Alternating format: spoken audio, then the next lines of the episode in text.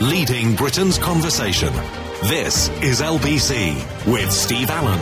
Text 84850. Tweet at LBC. Morning, everybody. It's Thursday morning. Go whoopee twice and then just put it to one side because it's going to get colder for the weekend, even though yesterday was glorious. People say, What are you wearing your anorak for? I said, Because when I set off in the morning, it is blooming cold. The end of Glastonbury? Surely not. They found the Loch Ness Monster? Surely not. It never existed in the first place. They managed to find some doolally man from the shores of. Uh, of uh, Loch Ness. And now it turns out there is no trench running down the middle, which is where they thought the monster was hiding. Uh, Princess Beatrice, honestly, what is it about that barking mad family? They can't get anything right, can they? Father hangs around with a convicted paedophile, mother hangs around with some very undesirables, and now here's little Princess Beatrice hanging around with a charity that could be under investigation. All of that in Cliff's Winery after this. Oh, and the war- the uh, the curry house you won't want to visit. Uh, in fact, I think it's changed hands now, and there's a joke there somewhere, so we'll come around to that later. The Charlie's Angels gang, there was nothing attractive about them. They were Bosnian thieves. And uh, they got caught out. One's been on the run for two years in this country, proving to me once and for all that the policing really needs upping quite a lot. Uh, the Love Cheat star, uh, who's gagged the uh, the papers, now wants to gag Google as well. I mean, it's getting more embarrassing for this poor couple by the daily basis. I mean, everybody knows who it is, for goodness sake. You know, just come out and tell everybody. Makes it much easier. Vernon Kay's screen time on Drive is to be cut. 400,000 viewers switched off for the latest episode. Um, I don't think it's anything to do with what, what he's done. I think it's just a boring format. Once you've seen a celebrity naff boring format of people driving cars, you're a bit fed up with it, aren't you? I mean, what's new about that? So you drag out some people who aren't working, you stick them in a few cars, and you go, oh god, so who are the celebrities? And they've got some people in there that some of which I like, and, and then you sort of see, oh, Professor Green's in there. Oh god, give it up, mate. Uh, David Gest, according to one of the papers today, they reckon he's broke to the tune of half a million quid. He was apparently thinking of going on Bear Grylls' programme. What a load of codswallop. Of course he isn't.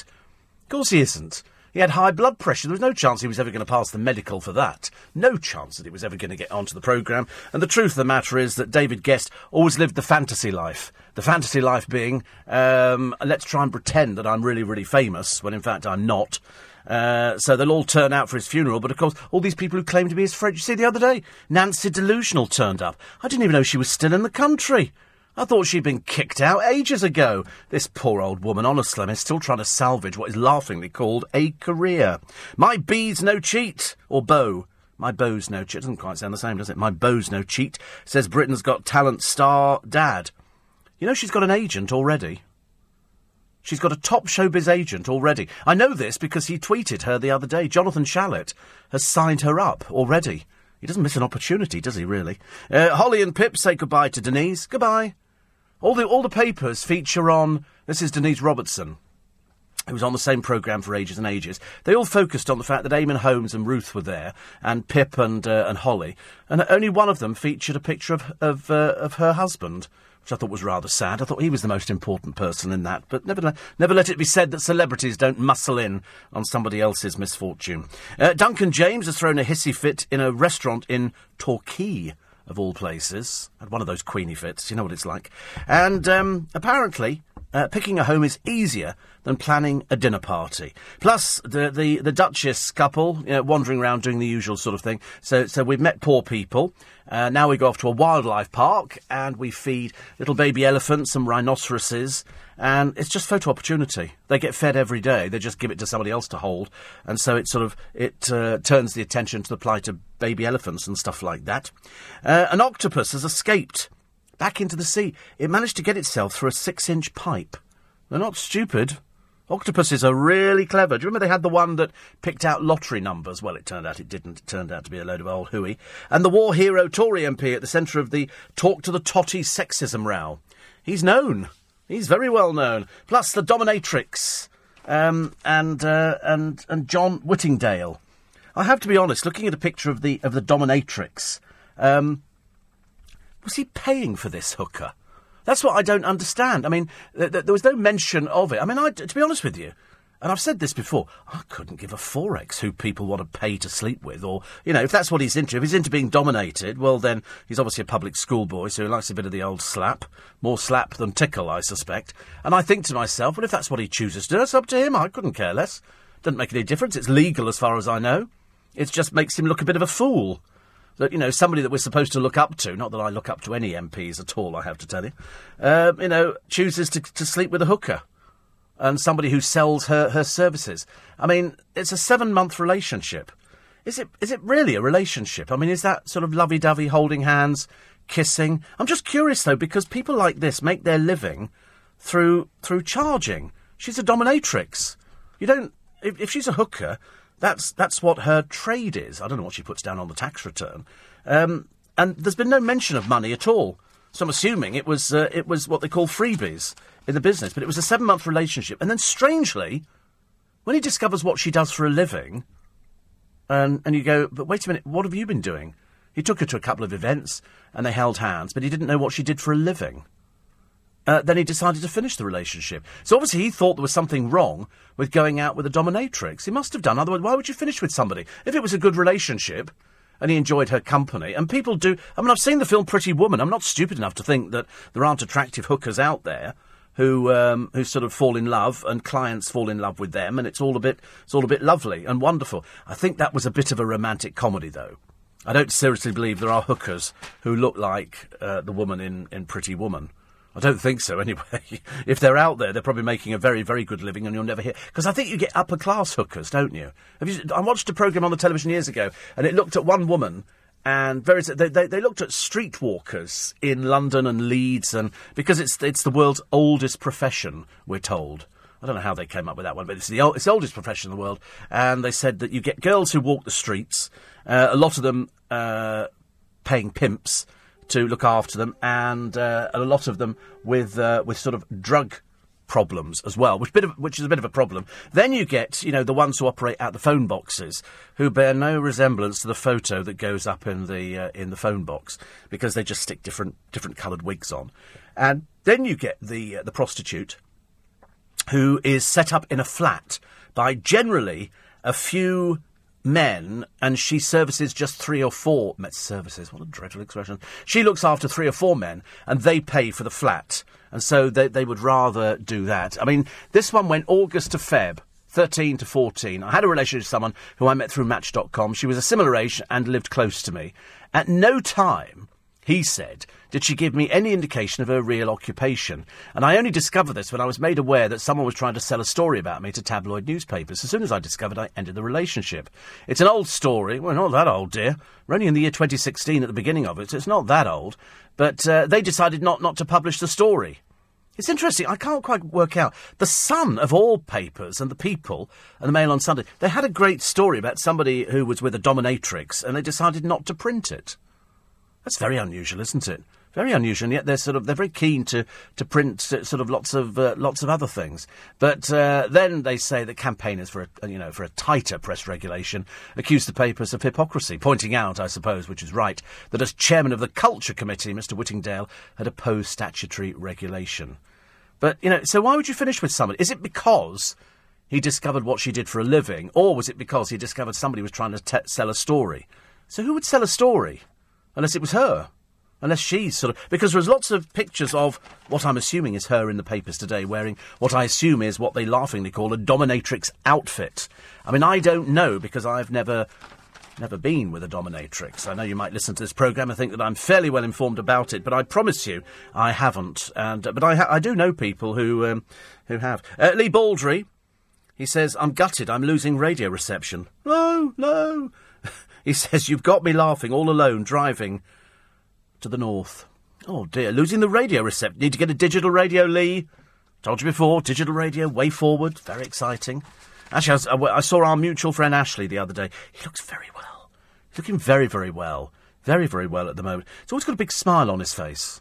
I don't know. I can't work out why he's always got a big smile on his face. Anyway, we had a little chat. And then I came in this morning, and you know that we've got these little dangly dongly things here. It's a little piece of plastic which is impregnated with a chip which tells the company everything about me except where I keep my money. It doesn't tell them that at all. And this gets me through all the doors. And every time I go through a door in this building, doesn't matter whether it's a studio door or a door that links uh, offices or things like that, it flashes up on the computer. So you can be tracked throughout the building. So if anything disastrous happens to me, like I collapse or something like that, they can go, where, where has he been this morning? And they can go, right, he started off here, at this time he went through that door. And it's, it's a way of keeping track on everybody because this is a huge building. There's a thousand. There are over a hundred presenters in this building. I discovered this morning over a hundred radio presenters just in this building alone, all owned by the same company. And um, and so we've we've now gone back to the system of having our photo on the cards, and it says presenter underneath and it's got a nice. And actually, I'm, I'm going for it in a big way because it's a better photo than the one I've seen on top of my email account, which isn't so uh, which isn't so good at all. So yesterday, yesterday, yesterday, yesterday, what did we do yesterday? Oh, we managed to get it all in. We had a fantastic interview with uh, with Jon Favreau. Uh, about Jungle Book. Did I mention Jungle Book and how good a film it is? Everybody was saying to me, "What's Jungle Book like?" What's it? I said, "Go see it. Go see it. It's really good." I said, "It's very clever, very very clever, especially when you discover that the whole thing is CGI, and only the kid and there's there's bits behind the scenes which are really fantastic, really good. You know, really really nice nice things. So we had a good chat with him. Then I wandered over the road, and there was a really good crowd for um, for Dynamo, who was unveiling this plaque in Wardour Street. Literally, it's within pff, five minutes of here. Less than five minutes. You go you go across the square, past the M and M shop, and you turn right. It's over there on the left. It's it's that close, and there was a good good crowd of at least. Uh, I don't know, 100 people, something like that. He did it, and the only person who actually publicised it was me. I don't think anybody at the Magic Circle put out a press release, but they didn't sort of publicise it to the public, so I did it, and so we got loads of listeners there, which was lovely. And thank you, uh, Tony from Little Italy came along. He was there, and oh, I bumped into oh, I bumped into loads of people actually, loads of people from the circle that I'd not seen for ages and ages, and it was it was really lovely. And I had a chat with Dynamo's manager to try and get him uh, into the studio. Last time it didn't come together, so we're going to try and push it to make it come together. And then I went back to the doctor. And that's where the day started going horribly wrong. That's where I knew, I knew when my diabetic uh, doctor walked past me and she looked at me, I thought, oh, God, it's going to be a nightmare. And I said to one of the, the women in there who I know, in fact, I know quite a few people in there, I said, oh, she's not going to be pleased with me. Anyway, um, it, it wasn't good news. I mean, it wasn't disastrous news. Well, it was. Um, it was uh, the the diabetes has got worse. So you know, but that I, I knew anyway.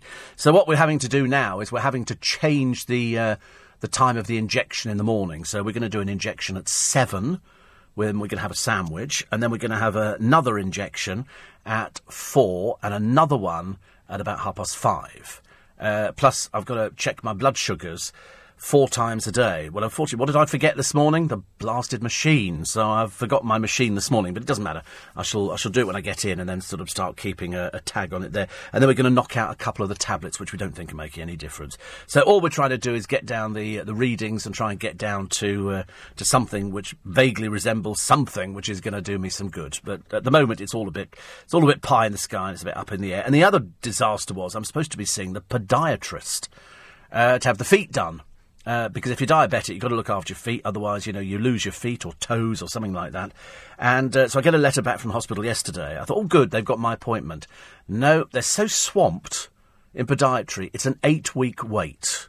And, and even then, they're not sure. So, in fact, she said, I'll, I'll write you a little bit nearer the time. Uh, so you'd think actually by now they'd be crying out, wouldn't they, to get podiatrists into hospitals? They're so busy that you've got to wait eight weeks for that. Blimey, I'd, I'd, I'd get quicker service or I was having a heart attack. Well, of course, you'd have to, I suppose, just going in there. On the subject of, uh, of David Gest, and um, another one here. Uh, this is somebody. A lot of people talking about the so-called friends who crawl out the woodwork when somebody dies and try and latch on to him. And so they've got half of Coronation Street are going to be going to see David Gest at his funeral. I thought, of course they are. It's a photo opportunity now, isn't it? It doesn't come down to anything more than uh, can I get my photo there? And then they invite people on. So we get Uri Geller, who mentioned Michael Jackson fairly quickly. We thought within nine seconds, and um, and then what? Else? Oh yes, Sky got Nancy delusional because they're all claiming. I mean, he was also my, my best friend. I just couldn't really be bothered to go and talk about him. But I did predict yesterday. I'm telling you now. I reckon he'll die flat broke. Because if he was, if they're now talking about the fact that he was going to go on to Bear Grylls' program, well, he wouldn't have, he wouldn't have survived. They wouldn't have, he wouldn't have got through the medical.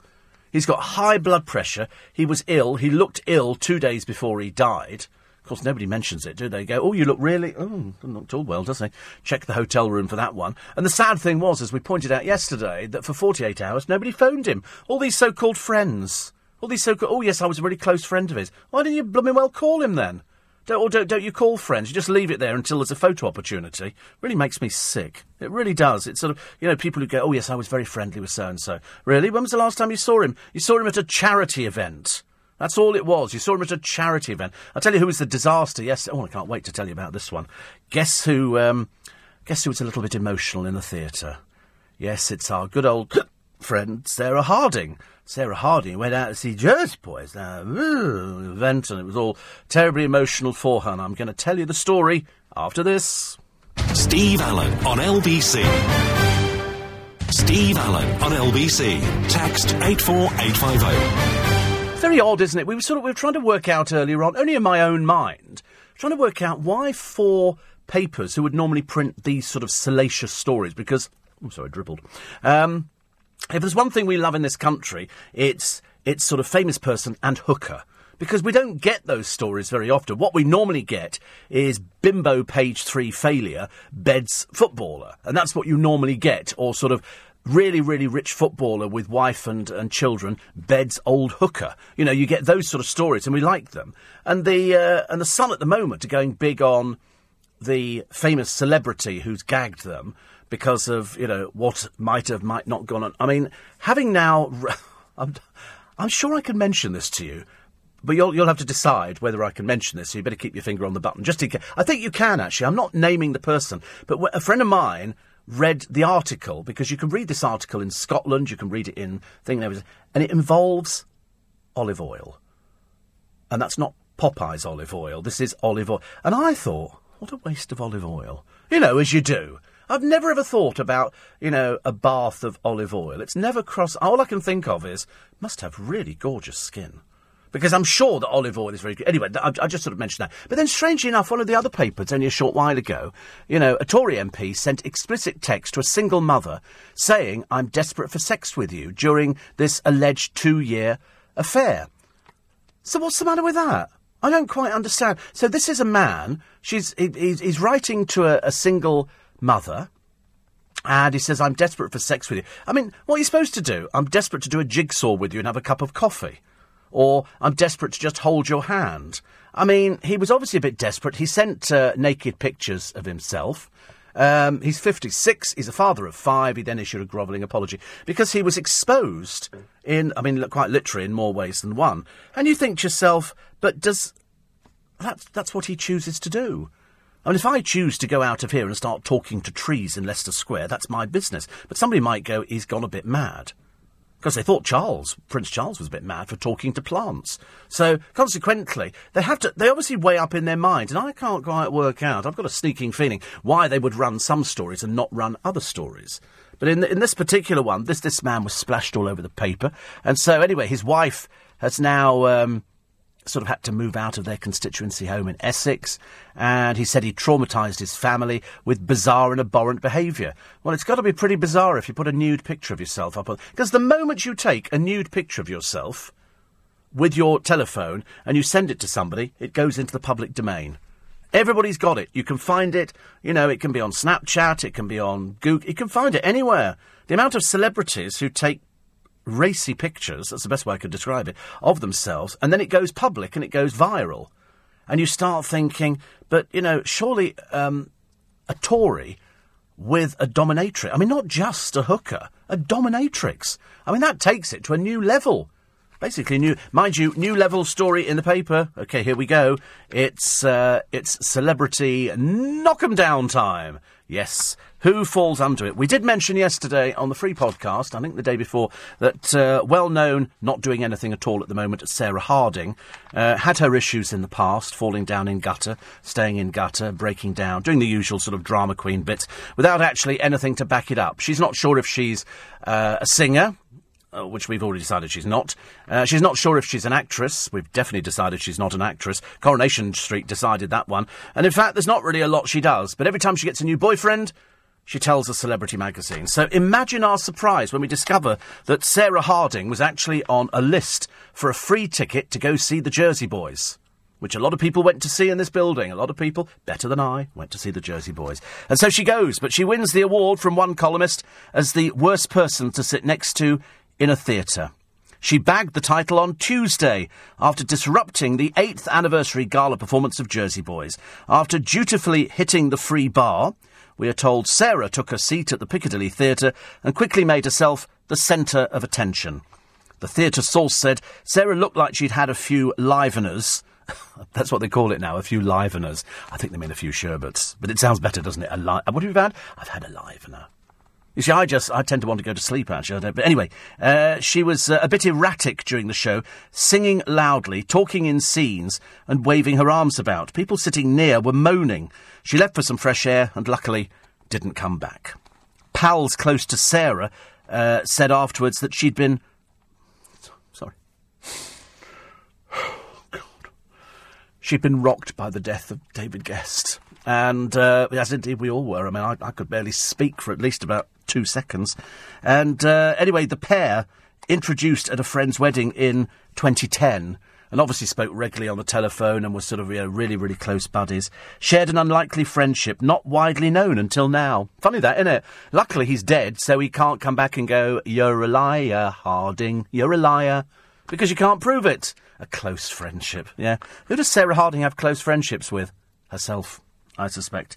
Anyway, they used to go to uh, a secret celeb haunt, because that's how you keep relationships secret, isn't it? You go to a celeb haunt. Anyway, yesterday, to help explain her behaviour, Sarah sent a note that she'd penned to David, to the, uh, to the showbiz columnist in The Sun, and it read, From the day we met to recent shenanigans, you never fail to entertain and amuse us with your wicked sense of humour. You are truly special and generous to so many people in so many ways. Oh, it's lovely, isn't it, really? And, uh, and so she, she sent a note that she penned to David. But he's dead.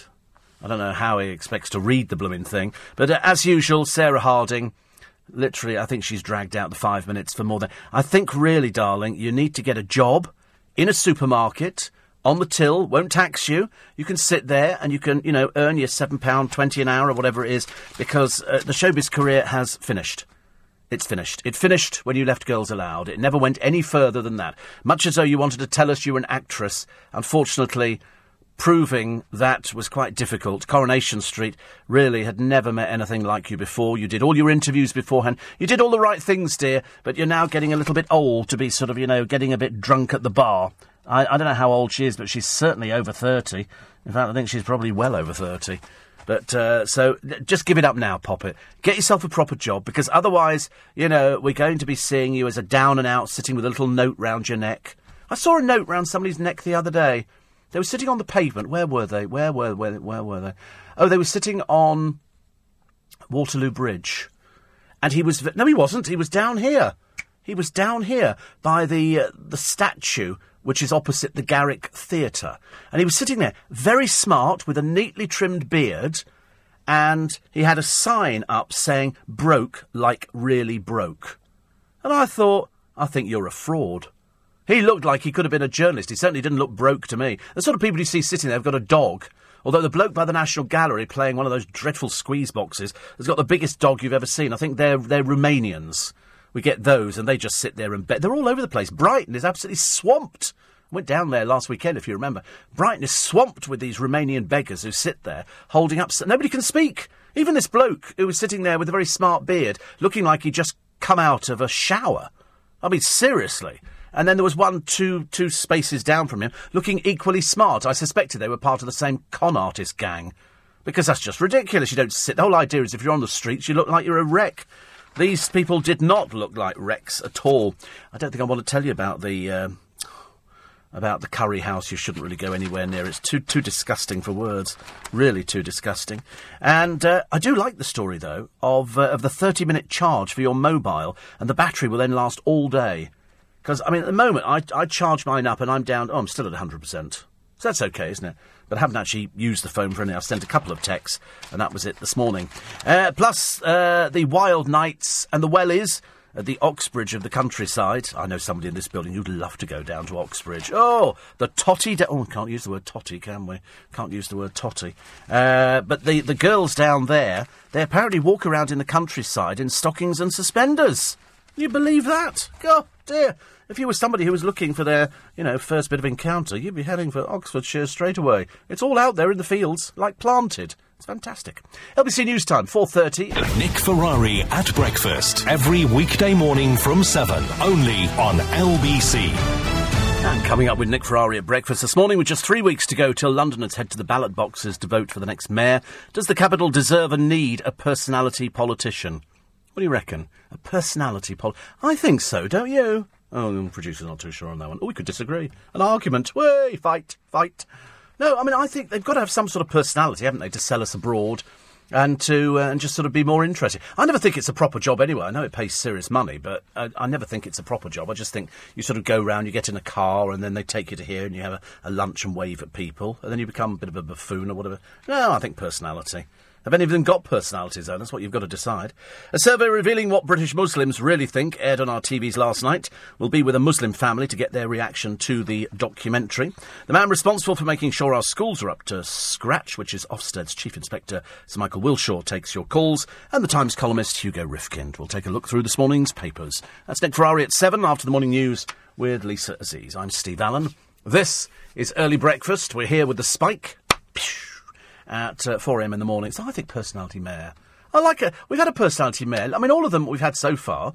You know, Ken Livingstone, I know now he's a bit ancient, but I mean, he had a personality at the time. A little bit biased, a little bit sort of left of Genghis Khan, but that was quite funny. And, um, and then he tried to get back in again, and the public decided we don't want you. So that was it. So he's sort of just relegated to sitting in the garden by the privet hedge, and, and here as well, of course, which is far more entertaining than anything ever did as he was when he was mayor of London. He was the man who gave us those ridiculous bendy buses.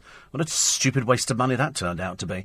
And then we get uh, we get Boris, and people go, "Oh, bungling Boris. And you think, no, actually, it's, he's, he's actually, he's made more impact. I love listening to him. I mean, I couldn't care less about politics. I, I don't tend to vote for people for politics. I vote for them if I like what they get up to in their private life. You know what I'm saying? I like that idea. If they've, if they've pushed the boat a little bit in their private life, I think that's a good idea. And of course, Ken and David are back on Saturday morning from 10. Incidentally, I had a word with the boss yesterday. We are on speaking terms. Apparently, it's okay.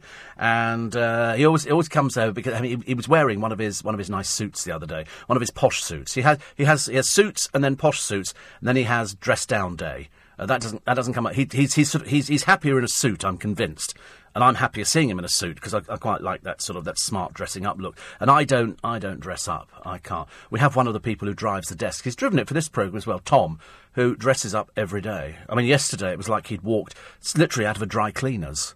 I was seriously. I mean, I had to point him out to the boss. I dragged him back in. I said, "Look, show him what you're wearing." And my boss said, "Oh, perhaps we can get everybody to dress like that, Steve, over my dead body, perhaps sooner than we think." And uh, I think it's because he works at a different radio station, and a lot of them dress up down there. Although most of the presenters don't bother, I've noticed. it's just the staff who dress up, which I, I, quite like that idea. I, of course, I mean, I'm, I've not dressed up at all, as if you saw me, you would realise. But uh, so I was, I was saying to him about the In Conversation programme, and I said, now I start on a Sunday morning from five until seven, and then Andrew Castle starts at seven, and then that girl that you love, don't you? My goodness me, you loved Katie Hopkins last weekend. There was one or two of you who didn't like her, but there again, luckily because they've already aired their grievances, we don't have to hear from them ever again, and so she can just get on and do the programme, which she did brilliantly last week. So that was good fun. And uh, and the In Conversation programme runs between nine and ten at night, and I thought, why can't we run it Saturday morning? Because I'm on on Saturday morning with the best of Steve Allen. So what we thought, what we thought is if we do on Saturday morning between 5 and 6 a.m. the best of Steve Allen, an hour, and then we put in conversation on between six and seven on a Saturday morning, that will solve it because we've got some really cracking guests, and I don't like to uh, to lose out. And uh, he thinks it's a brilliant idea, so we're doing it from this week. So from this Saturday, a bit short notice, I realise, for the team putting it together. But it's only an hour to put together, and they lift bits of this uh, programme, and then it's be four little bits, won't it, or something like that. And then we'll we'll put that out, and then it'll be in conversation. And this weekend, it's going to be uh, Jon Favreau, and we'll talk about Jungle Book. Have I mentioned that? Very good film, very good film. And uh, Don Cheadle as well. So it's it's two super A-list guests, always A-list guests, but uh, two super American A-list guests for this week. So that's on Saturday morning between six and seven for In Conversation. Best of Steve Allen between five and six. So th- I thought that was sorted out actually a little bit quicker than I actually imagined. Uh, somebody says you talk as if David Gest lay dead for weeks. No, I didn't. No, he didn't. He, he died two days ago. Well, in fact, it's probably three, four days ago now, we think. So he was, they found him not yesterday. They found that, yes, it's been about four days ago. He was dead on the floor of the hotel for, for, for two days. They said it's only two days. Well, it wasn't. It's four days. Let's get your facts right. Nothing worse than a stupid person. And uh, says, I wouldn't assume the worst part and give them a time before doing something. He's an American and he's dead. What are you talking about? Give him time. What for? I didn't know him. Nothing to do with me. But I'll tell you what, he's been staying in the Four Seasons Hotel. I hope to God he's got the money to pay for it in his will. But I've a sneaking feeling, as he was trying to line up another reality show, I think he's broke. I think he's a bit like uh, Nancy Delusional, where she tries to do it so they, they almost jump ahead of themselves. Because I don't know what she does for a living. I really don't. I've got no idea. They, they sort of call her a socialite. She was never a socialite. Just looked like a woman with a dead bird's nest stuck on her head you know, and turned up to Downing Street. And people, oh, right, oh, all the old men seem to like Nancy Delusional. And uh, then you realise she's as crack as a barn pot. Really mad as a broomstick. So uh, nobody bothered with her at all. The best she got was talking about David Gest. I think probably cut from the same tree, I think. Uh, Sue says, I dropped off a card and some flowers. I couldn't find the plaque at number 17. It's literally just two minutes from this, this building, Sue. Literally two minutes. Uh, I laughed last week while golfing, says Jamie. Knowing the famous Sarah Harding's house was across the road, we saw her driving out of her gate and sma- uh, out of her drive and smash into the gates. I think that's quite a nice idea, actually. Quite a nice idea. Which is very good. And um, if Sarah Harding was that close to David Gest, why didn't she try to contact him in the 48 hours he was dead? Because their idea. Uh, see, you're misinterpreting. You're misinterpreting. This is showbiz friendships. Showbiz friendships are vapid. They're not, they're not proper proper friendships. You bump into somebody at an event, and that immediately means that you swap phone numbers. That means that they're then your friend. You don't go out with them, and you probably don't speak to them because they're they're busy. And so in Sarah Harding's case, because her sort of friends are, you know, a little bit a little bit sort of backwards at coming forward. I mean, Sherrie Hewson revealed the regret of not calling David back. So she was telling them yesterday that uh, he actually uh, she spoke to him, I think, about 12 days ago. We were arranging to all sorts of things, and he was so full of life. Well, quite clearly not. Quite clearly not. He was a very, very ill person. A very, very ill person. And uh, Coleen Nolan, because she likes to jump in on the bandwagon, and she says he befriended everyone. Yeah, but he didn't seem to have any friends. Isn't that funny? Isn't that funny? That, you know, he sort of, he was friends to everybody because I think he was lonely. I think he was seriously lonely. You know, two days and nobody contacts him for two days. He's dead on the floor of the hotel, and nobody thinks that's odd, do they? I think it's really peculiar. I think that's really sad. I think it gives you a rough idea. He married Liza Minnelli. It lasted less than a year, and uh, practically drove her into a mental institution. She absolutely hated it. He was uh, he was a total control freak, which of course he demonstrated in the in the jungle. So, uh, so that's that's the way it that's the way it works. But anyway, now he's gone off to join all the pixies upstairs in uh, whether he goes to heaven or wherever else. But the interesting fact is whether or not he was living hand to mouth. They they say in the papers today he was addicted to fruit machines and at one point stood in front of two for 24 hours.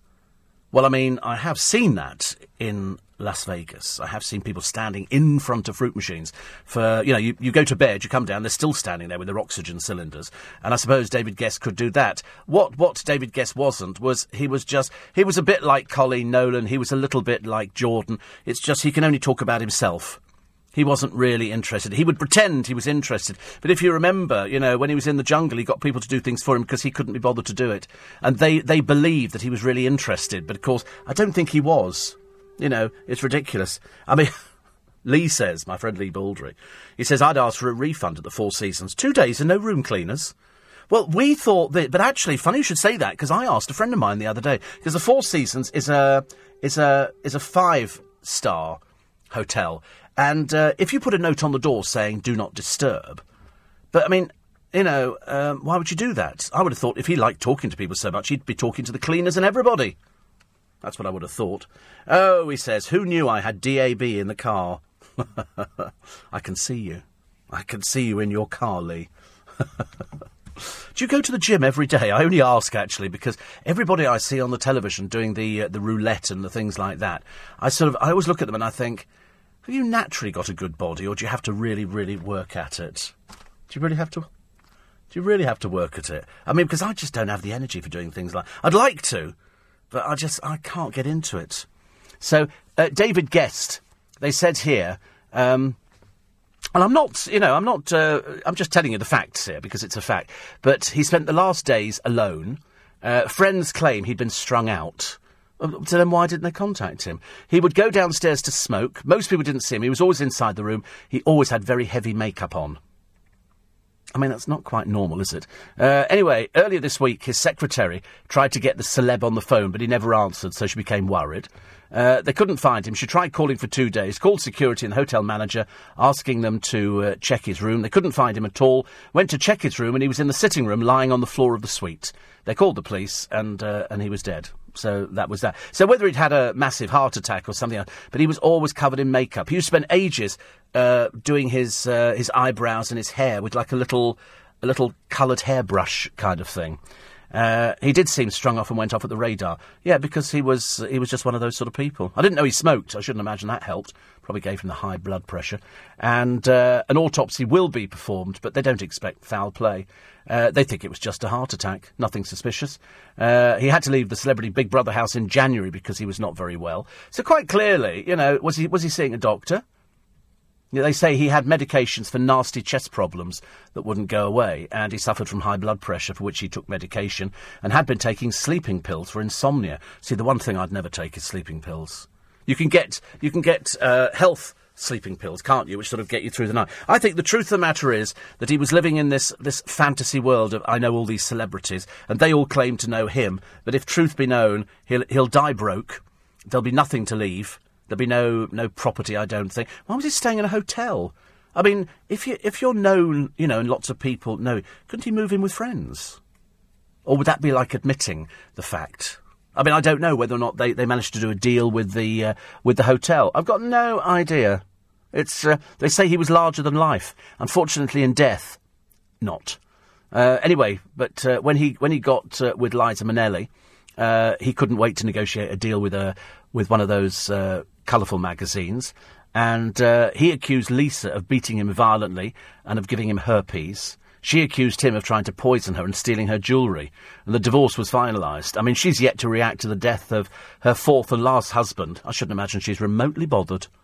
I shouldn't. Why would you be bothered now? I'm sorry. He tried to sue her. She tried to sue him. Why? And, and so they go. Sorry, have you got any thoughts about David Gest dying? Whee! I can't see her saying anything else. What's she going to say? Oh, I'm very sorry, but we had a, a really, you know, torturous marriage, and it didn't last very long at all because he was only interested in probably hearing about Judy Garland. Have you got anything of Judy's? Show me what you got of Judy's. That that was his his obsession. It's ridiculous. Um, Stephen Milne says, bless Stephen Milne, because he also is one of these. There's this. There's so much hot totty on television. I can use the word totty if it describes men. Hot hot hot totty is, is okay, I think, but but you can't use it if you're describing a woman. I was only saying to Colonel Bob Stewart the other day. I said, really, you really mustn't. Is that naughty? Is that naughty of me? I can't help it because I think you could describe. Could you describe men as totty? I think so. Stephen Milne is is the same sort of totty as uh, as Lee, and he says he's either in the gym or on holiday. You see, I think that's uh, some people work, don't they, and they live for going to the gym. Me and the producer just live. I'm not sure we live for going to the gym or anything. I don't think we go to the gym. In fact, actually, looking at it, we don't, do we? I think we actually get to the gym and then we look at it and we see fit people going in and we go, maybe tomorrow.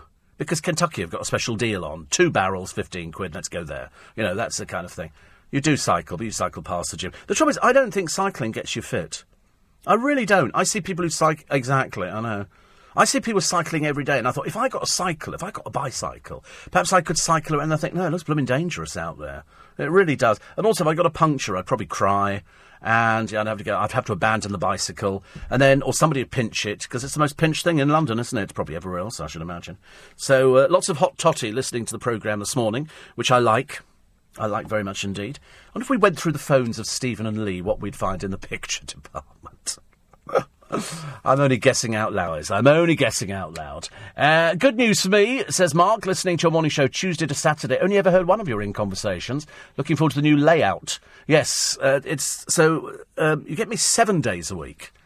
Um, and so Monday through Friday, four till six thirty, the usual. I was listening to another radio station coming in. The driver had it on, my God, they dragged out their caller. They had one person on there for like seemed like twenty minutes. I thought, is this social services? Perhaps this is sort of some sort of way of getting round the fact that they can't get through to Samaritans or Samaritans don't want to talk to them. And it was the same. I'd heard them on LBC. Luckily, we ditched them from LBC ages ago because they were so boring. And the highlight of this uh, presenter's life was going to a fish and chip shop in Epping which all became a little bit uh, apparent as you listened to this dirty conversation. It was, it was seriously like Bring Out Your Dead.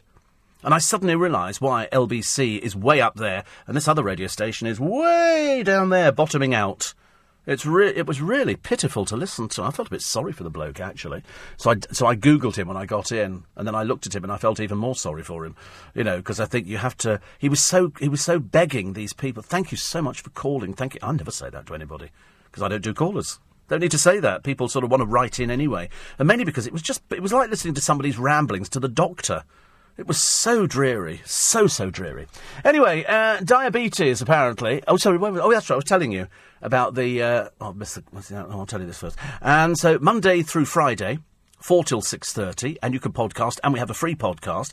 Saturday morning, it's now going to be from 5 till 6, the best of uh, Steve Allen, and then 6 till 7, in conversation. Don Cheadle, Jon Favreau. This week, we're talking about Jungle Book, and we're going to be talking about the Miles Davis film, which Don Cheadle co-wrote and stars in, and directs as well. And then on Sunday morning, I'm live between 5 and 7, and that's with the Sunday papers, where we get to grips with uh, whoever is doing what, with whom, and for how much. And that's always the interesting question. Uh, so that's the lineup. So seven days a week, and love every second. 13, no, it's not, it's 12 to 5. Steve Allen on LBC. Steve Allen, tweet at LBC. Morning, a very nice to be company. 10 to 5. So, the front page of the Mirror is the dominatrix Tory faces sleaze probe. So, the story is that uh, this man has uh, an affair for seven months. I think that's quite good going, actually, in anybody's business to make a relationship last seven months. And then, because he discovered that she was a hooker, and then he discovered that somebody was trying to sell stories to four national papers, had the story but decided not to run it. So now they're actually investigating it. But as I said earlier on, and I've said it three million times, I couldn't care less what somebody does. I'm really not. Uh, he was divorced. He can go out with who he wants. But obviously, in his mind, he saw hooker, me, story being sold, drop her like a ton of bricks. But for seven months, that's quite a long time, isn't it? For seven months. You know, but they're, they're, it's legal. I don't quite understand what the problem would be. The issue that we have, of course, is with the newspapers, who are keen on running that, um, but didn't run it but yet want to run the other thing about the celebrity couple and the olive oil, and that's as far as I'm allowed to go on it.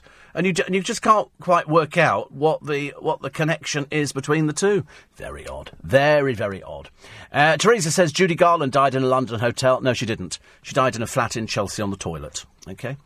I like to put people right because I know everything about Judy Garland. You're talking to the wrong person if you think you can get one over on me on, on that one. Uh, Steve, uh, diabetes very hard, not ex- uh, not an exacting science. Unfortunately, sometimes I eat salad and my blood sugar afterwards is uh, is 17. Go figure. Yeah, I mean, I can't. We, we're, we're changing the uh, the dosage. It's different for everybody. I've said before when people say, "How do you know?" You know, when you're not feeling very well. I said, "I feel it in my stomach." I can feel it in my stomach if I'm not if I'm not feeling very well, and I've had this feeling for quite a little while now. So, but I, I don't know what it is. I don't know what it is. Uh, eight four eight five zero Steve at lbc.co.uk. Junior from Vauxhall is in the gym in Vauxhall. Does this help get you through? I mean, it's so. Most people in gyms have to wear headphones, don't they? Because it's so dull and boring. I mean, I'm I'm not. I can't say I'm envious of anybody actually in the gym at this time of the morning. But uh, I do admire your your um, your fortitude in sailing through on it. On the subject of the Jungle Book, I'm planning to take my six-year-old sensitive grandson to see it. What do you reckon? Is it too scary? Well, the producer reckons seven should be the cut-off. It carries, I think, a PG. It carries PG. Uh, he says seven, but some kids, you know, might deal with it better. There are a few moments where adults will leap out of their skin. It's not. It's not deliberately a scary film, but it's the the uh, the subject matter is animals. One of whom is Shere Khan, who is the tiger, voiced by Ben Kingsley, and he wants to kill Mowgli. And I'll tell you this now because it's in the original story, because they've stuck very much to the original story, but so clever. Such a clever film, as you will discover. And, um, and uh, Mowgli apparently killed, or his, Mowgli's father killed Shere Khan's father, I think. So it's it's when he sort of comes back to uh, to get him, and he looks for him for the film. And so it's the it's the story of that. So there's lots of chases. There's lots of you know. I mean, I think six is maybe a bit young. I think maybe a bit young. He says seven, but if you say quite sensitive grandson, then Jan absolutely not. Seriously, absolutely not. It this way, why don't you go see it? If you think it's okay, then go next time and take a six-year-old. But if you say slightly sensitive, they're going to fall out of their seat on this one. But uh, I've just been surfing the internet and seen the names of the celebrity couple. Uh, they're, they're trying to get it stopped on Google, I think, now as well. It's just getting so stupid. I can go to Scotland. I can drive to Scotland from here or phone a friend of mine up in Scotland, my friend Fat, and say, Can you send me the paper down with it in? And he can send the paper down. It's as simple as that. And I can sit and read the story. But I'm not, I'm really not remotely interested. I'm really not remotely interested. Yeah. Uh, Google to extend the right to be forgotten to all its domains accessed in the EU. The right to be forgotten.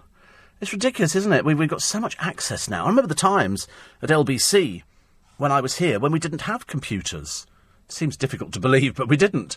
And uh, and you think to yourself, how do we get the information? Answer: We went to encyclopedias and we went to the Cuttings Library and you could phone somebody up at the Telegraph and they'd have a cutting on somebody. And so we used to, I mean, at the moment, people are putting together what they call obits. So, in other words, if certain prominent people die, you've got a programme that you can run straight away, and there's quite a number of people in it. I'm not in the obit section yet. Might as well be. And uh, so, uh, if you do the story on the Curry House, uh, I don't think I'm going to do the uh, the Curry House. Actually, I've decided it's it's too awful. It's it's too awful, so I'm not going to do it. And uh, and then uh, Gary says, I tried to get my ex girlfriend to come over last night. She said, No, I won't get any sleep because you'll have that Steve Allen on. Yeah, I mean, given the choice, ex girlfriend or Steve Allen, Steve Allen wins hands down, doesn't he? You know, if you want to listen to Steve Allen. If you don't want to listen to Steve Allen, it doesn't, I'm not going to lose any sleep about it, I promise you. Uh, go private, says Patsy. Your feet are important. Should only cost the price of a couple of bottles of Prosecco. Oh, no, it's a bit more than that. It's about 38 quid. Bit more expensive, 38. Uh, I'm in Sri Lanka. Talk about losing a signal. You're sounding like a Dalek, but I'm getting the gist of it, says Chris, which is good news. I like that. As long as people can hear the programme, I do not mind. I'm very happy. Uh, Hitesh says, You're my pre gym warm up. Uh, I listened to you when getting ready to go and in the car on the way. And thanks, says Caroline, for the tip off about Dynamo unveiling the Magic Circle plaque. Yes, I think the majority of people there were LBC listeners. I would think the majority. I mean, there was a load of people um, uh, from the Magic Circle as well, which was lovely to see them. Really lovely. Brian and David, and um, the President Scott was there. I mean, there was just everybody. It was really nice. My friend Daryl was there. Everybody was there. And Dynamo was there. He's so much smaller than you imagine. You know, when you see people on TV, you think they look very big and impressive. He's very slight and thin. So, of course, I looked absolutely enormous next to him, so I decided not to have a picture taken, just for my own peace of mind. Other stories in the papers, which we'll come round to uh, later on, including the, uh, the Princess Beatrice and deeply disturbing questions over a football star's £1.7 million charity. And this is Didier Drogba. I don't know anything about him, but what he's got, he, he, has a charity, and the idea is that it raises money for poor people in other countries. The investigation that the Mail appear to have done suggests that uh, the sick Africans this money is supposed to go to never gets there. In fact, they actually he had two spells at Chelsea. You remember two spells at Chelsea, and he scored there. I think I think it was their uh, the penalty that won the uh, the Champions League. So that's why he's very important. And he's obviously got a foundation and they've checked here. They said there's 30 times more donor cash spent on parties than building a hospital that's got no staff in it or equipment. And um, they've, they've come up with all sorts of things here. They say raised more than 1.7 million in the UK over five years, spent just 0.8% on good causes, claimed to be fundraising the construction of a hospital and up to five other clinics, but has built only one clinic which has no staff or medical equipment told supporters one fundraising ball in London had raised 300,000, even though it was so expensive to put on, it lost £71,000. Uh, his people have said there is no truth whatsoever in these allegations. Now, in America, people set up these foundations, and what they do is they have balls. And they take place all over the place. Every night of the week, at some place in London, there will be a uh, a ball for a charity, and people go there because they like going out, they like having dinner, they like seeing celebrities, they like getting a good after dinner speech, a nice bit of cabaret. And uh, in in in so many more of these cases that we're reading about now from the states and from here as well, there's a lot of trousering going on. There's a lot of money that goes into these things, and uh, and then it never seems to get where it's supposed to be going. I can remember one well-known charity, and I omit to mention them because they're very litigious. But this was a charity that claimed to raise money uh, for children in Africa. It's always children in Africa. Have you noticed? It's always children. They never say, you know, children in Morecambe or children in Blackpool or anything. It's always children in Africa who must be absolutely swamped with sort of uh, good good people turning up to say, "Can we use you?" Anyway, this particular charity, which is huge, um, raised money so that you could. Uh, sponsor children in an African village. Although I think perhaps every child in an African village must be sponsored by about 500 people. And, uh, and so people sent money.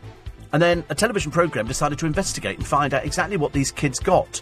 And so they went over there and they said, So, what did you get from this unnamed charity, and they said uh, a T-shirt, some pencils, and some photos. And they go, "Is that it?" Yes, and that's all they'd had. This this charity in America is vast, vast, but uh, most of the money seems to go on supporting their lifestyles, which is uh, not so good. And this news will not be good for Didier Drogba because uh, he's pictured with all sorts of the good and the great including Christine Bleakley and uh, Frank Lampard. No suggestion these people know anything about this, but it's not good news.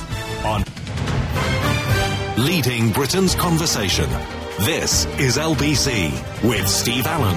Text 84850. Tweet at LBC. Morning, everybody. It's coming up four minutes past five. It's Steve Allen's early breakfast on LBC. So, after the hottest day of the year, a cold, wet weekend. Oh dear. Cliff's Algarve Winery is on sale. Seven and a half million he's looking for. Uh, Cherie Blair saves thousands in tax as she buys yet more flats. I think current portfolio is £38 million worth. How broke was David Gest? According to reports in the paper, he was addicted to fruit machines. Loads of friends, but nobody bothered with him for 48 hours. So I'm thinking maybe a lot of fair weather friends. The Dominatrix whipping up a storm. Uh, the handbag dog set to be the most dumped in the UK. And the Charlie's Angels gang who stole thousands from shoppers. They were devious. They should have gone to prison for life, but only nine months. And all the people who got involved with these charities, and there's loads of celebrities who get involved with charities. There's never any suggestion that any celebrities have got the faintest idea what's going on with a charity. Why would they? Why would they? I could go along to a charity and I wouldn't have the faintest idea. Who'd have thought Kids Company was uh, was sort of so well? I don't know what you call them actually now. I don't know what you can call Kids Company. Uh, just mismanaged, a complete blooming disaster. And so when you look at Didier Drogba, and he got loads of people involved in his charity because he's famous.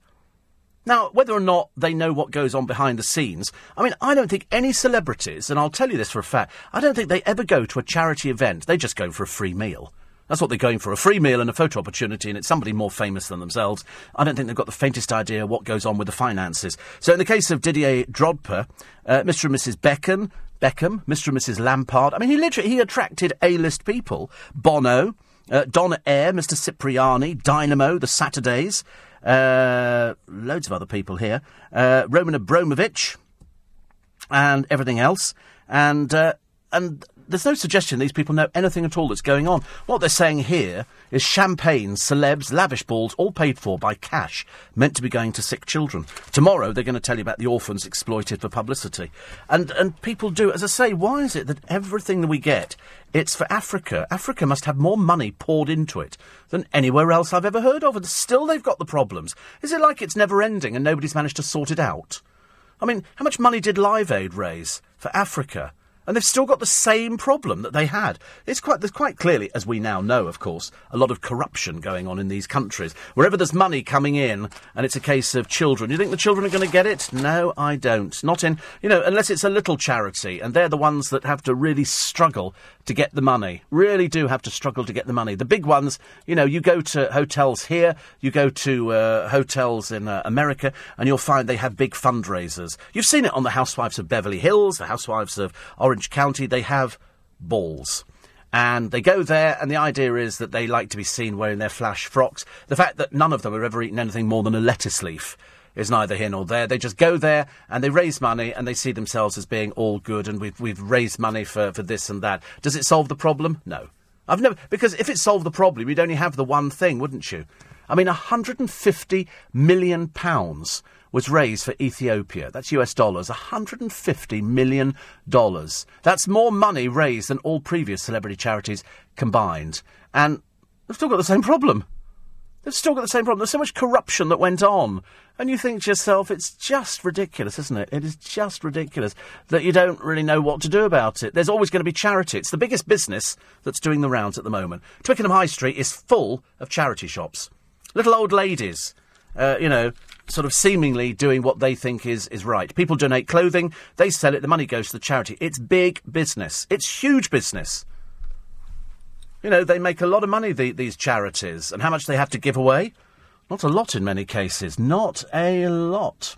Uh, 84850 steve at lbc.co.uk. A lot of you fairly interested in the fact that uh, David Gest wore makeup all the time.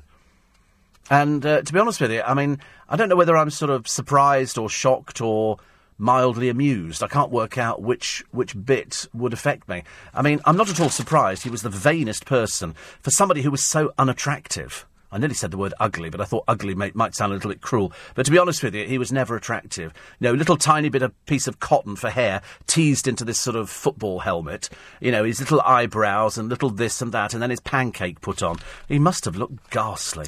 He must have looked. Who was it who used? There was somebody famous who used to wear an awful lot of makeup, and in the uh, in in the in the sun they used to start melting because it was fashionable some years ago for, for men to wear makeup, long, long time ago. Unfortunately, of course, the problem that they had in those days is that the makeup was um, was sort of something that ate away into the skin, and that was the problem that they had. So they put makeup on which had. Um, no, it wasn't zinc in it. I can't remember what was in it. There was something in makeup that ate into their, like an acid, that ate into their skin, and then it made their skin really bad. So to cover it up, they had to put more makeup on, and that would eat into the skin as well. So most people ended up with the most dreadful skin that you've ever seen, and it was wasn't zinc.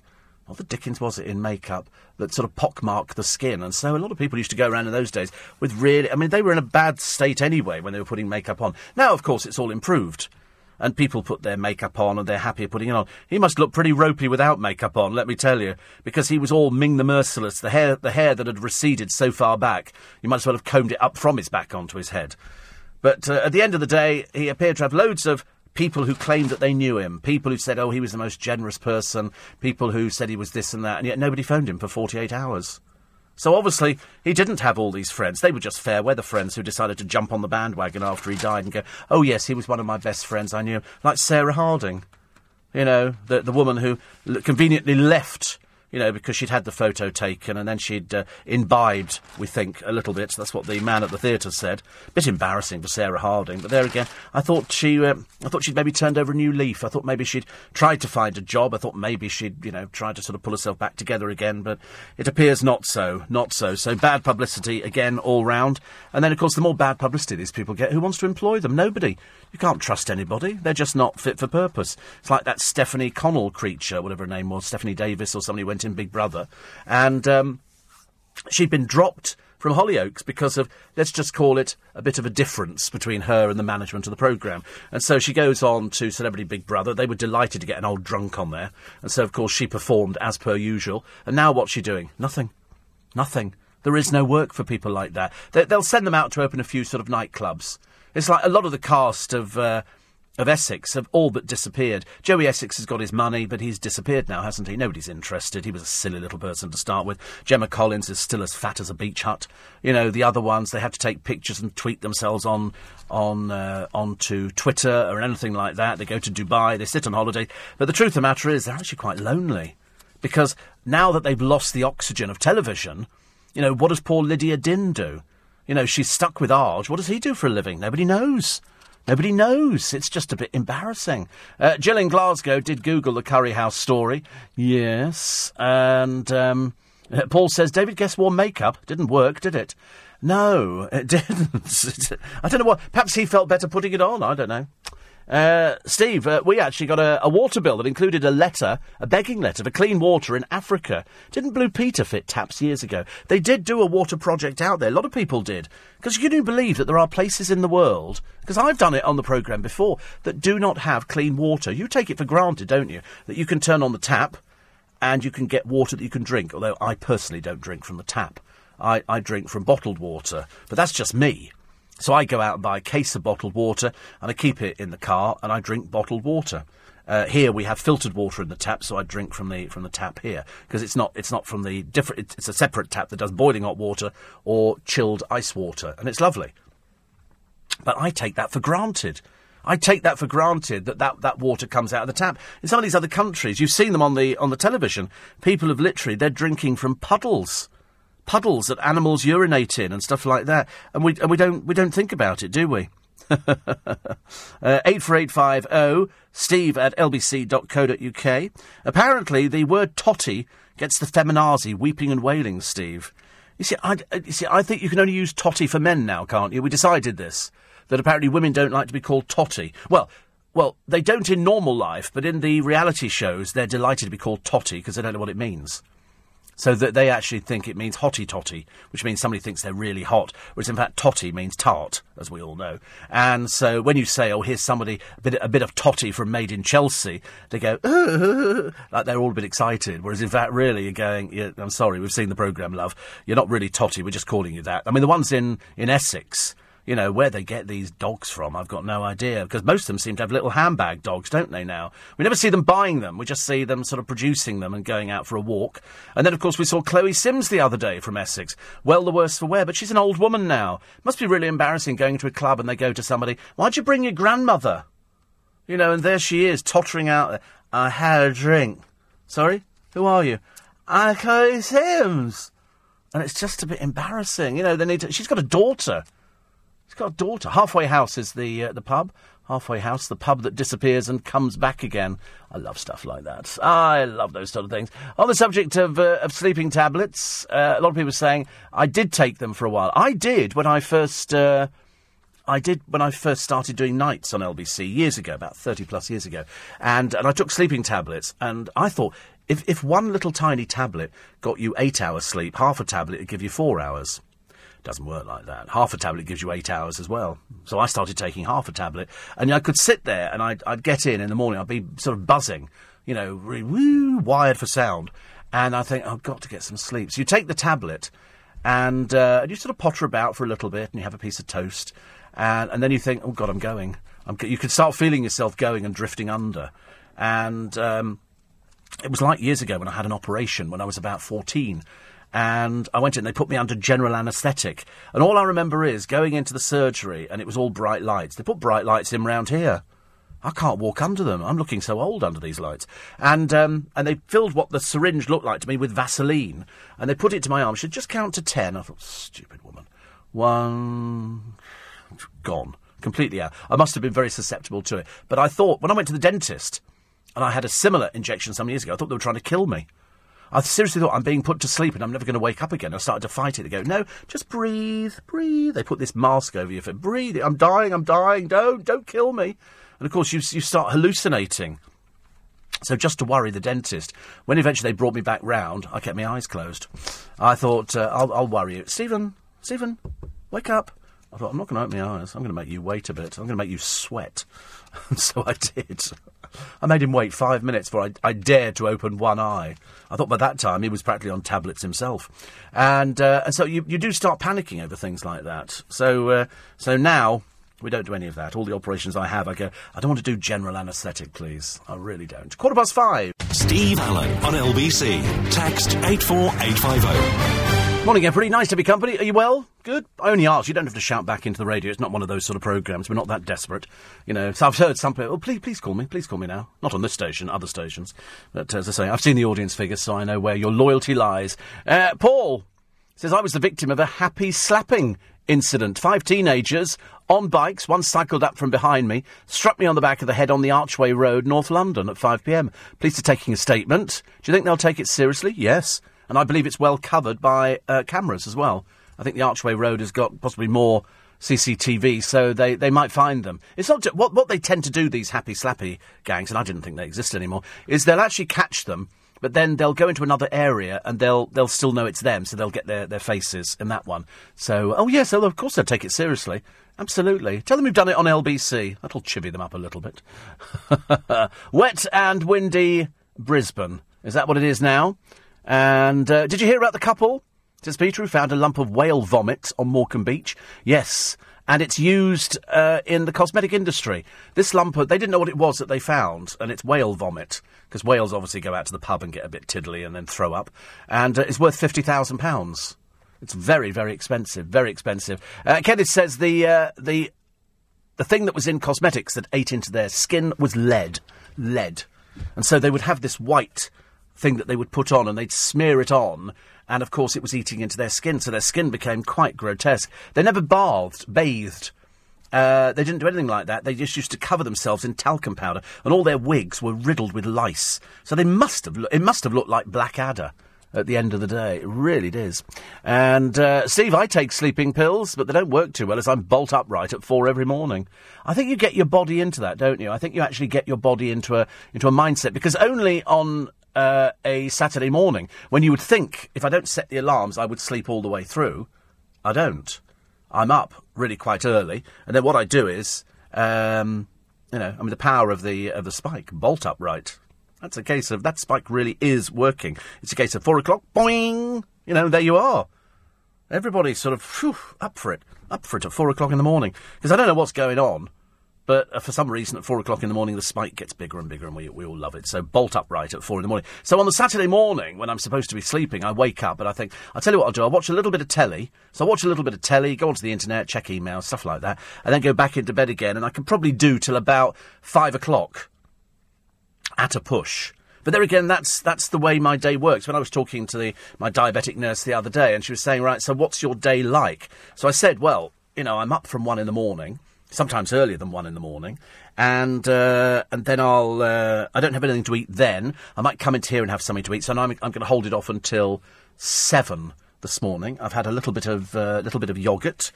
Um, which is quite nice. I've had a little bit of that. I've got some fruit, and I shall have a sandwich, and I shall do an injection at seven o'clock this morning. And then, because I go to bed so early, it's just it's a ridiculous time. Well, it doesn't seem ridiculous to me because it's by six six thirty. I'm just about fit to drop anyway. I speak to people and they go, You're getting tired now? And I go, Absolutely tired.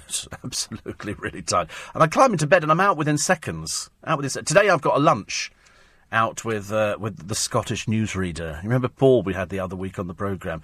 And uh, he's turned into, I don't want to make a big deal about it, he's turned into a bit of a stalker. And um, I stupidly gave him my phone number when he started using it.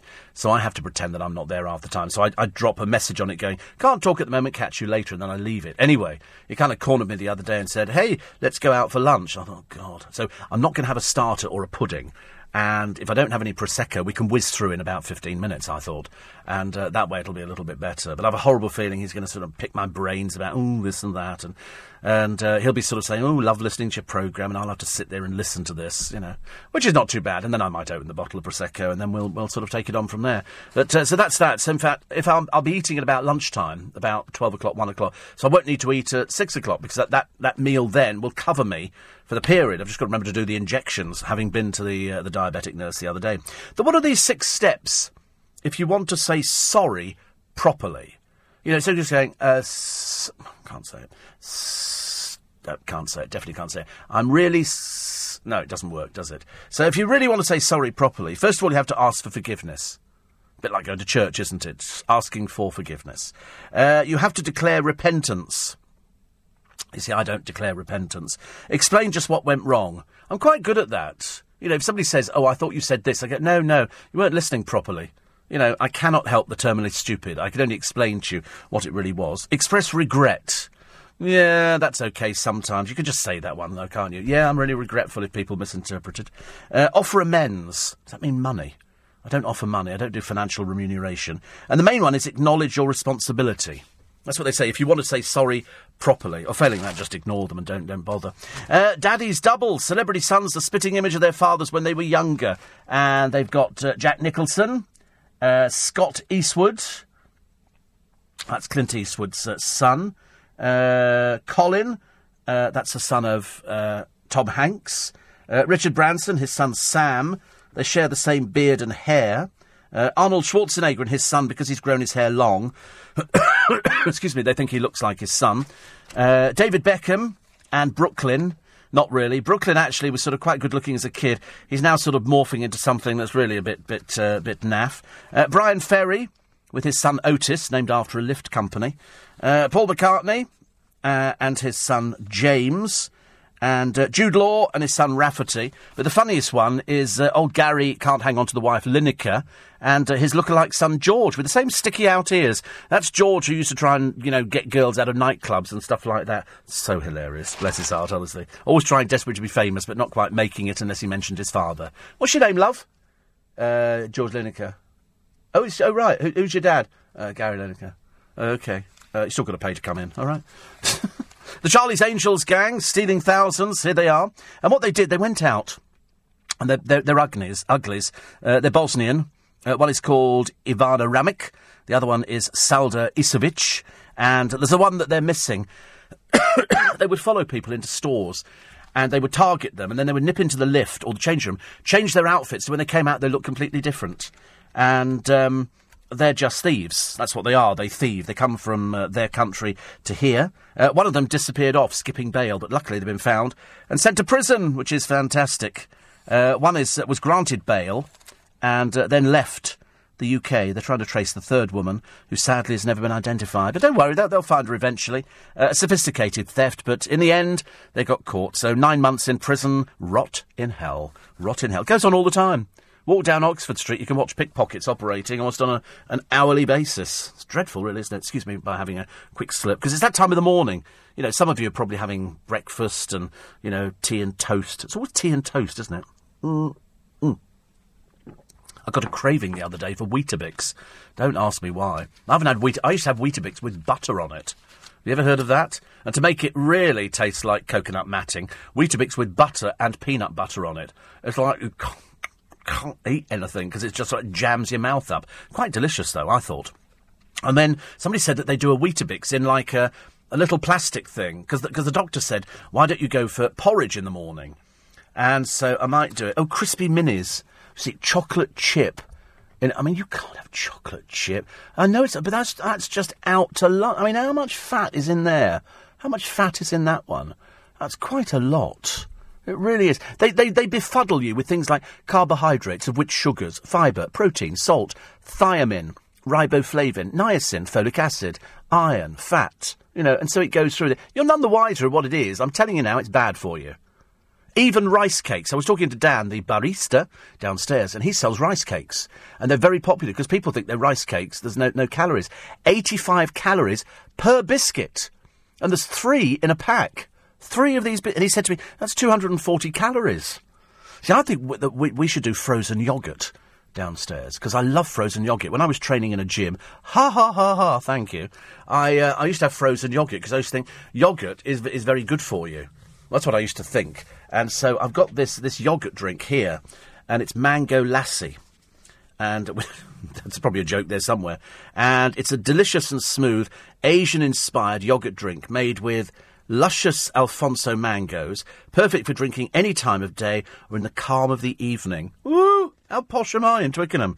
How posh am I? And then it tells you that it's got low fat yogurt, uh, milk, mango compote, Alphonso mango puree, and that's 4.2%. The rest of it's made up with all sorts of it. Only 4.2%, but it tastes delicious.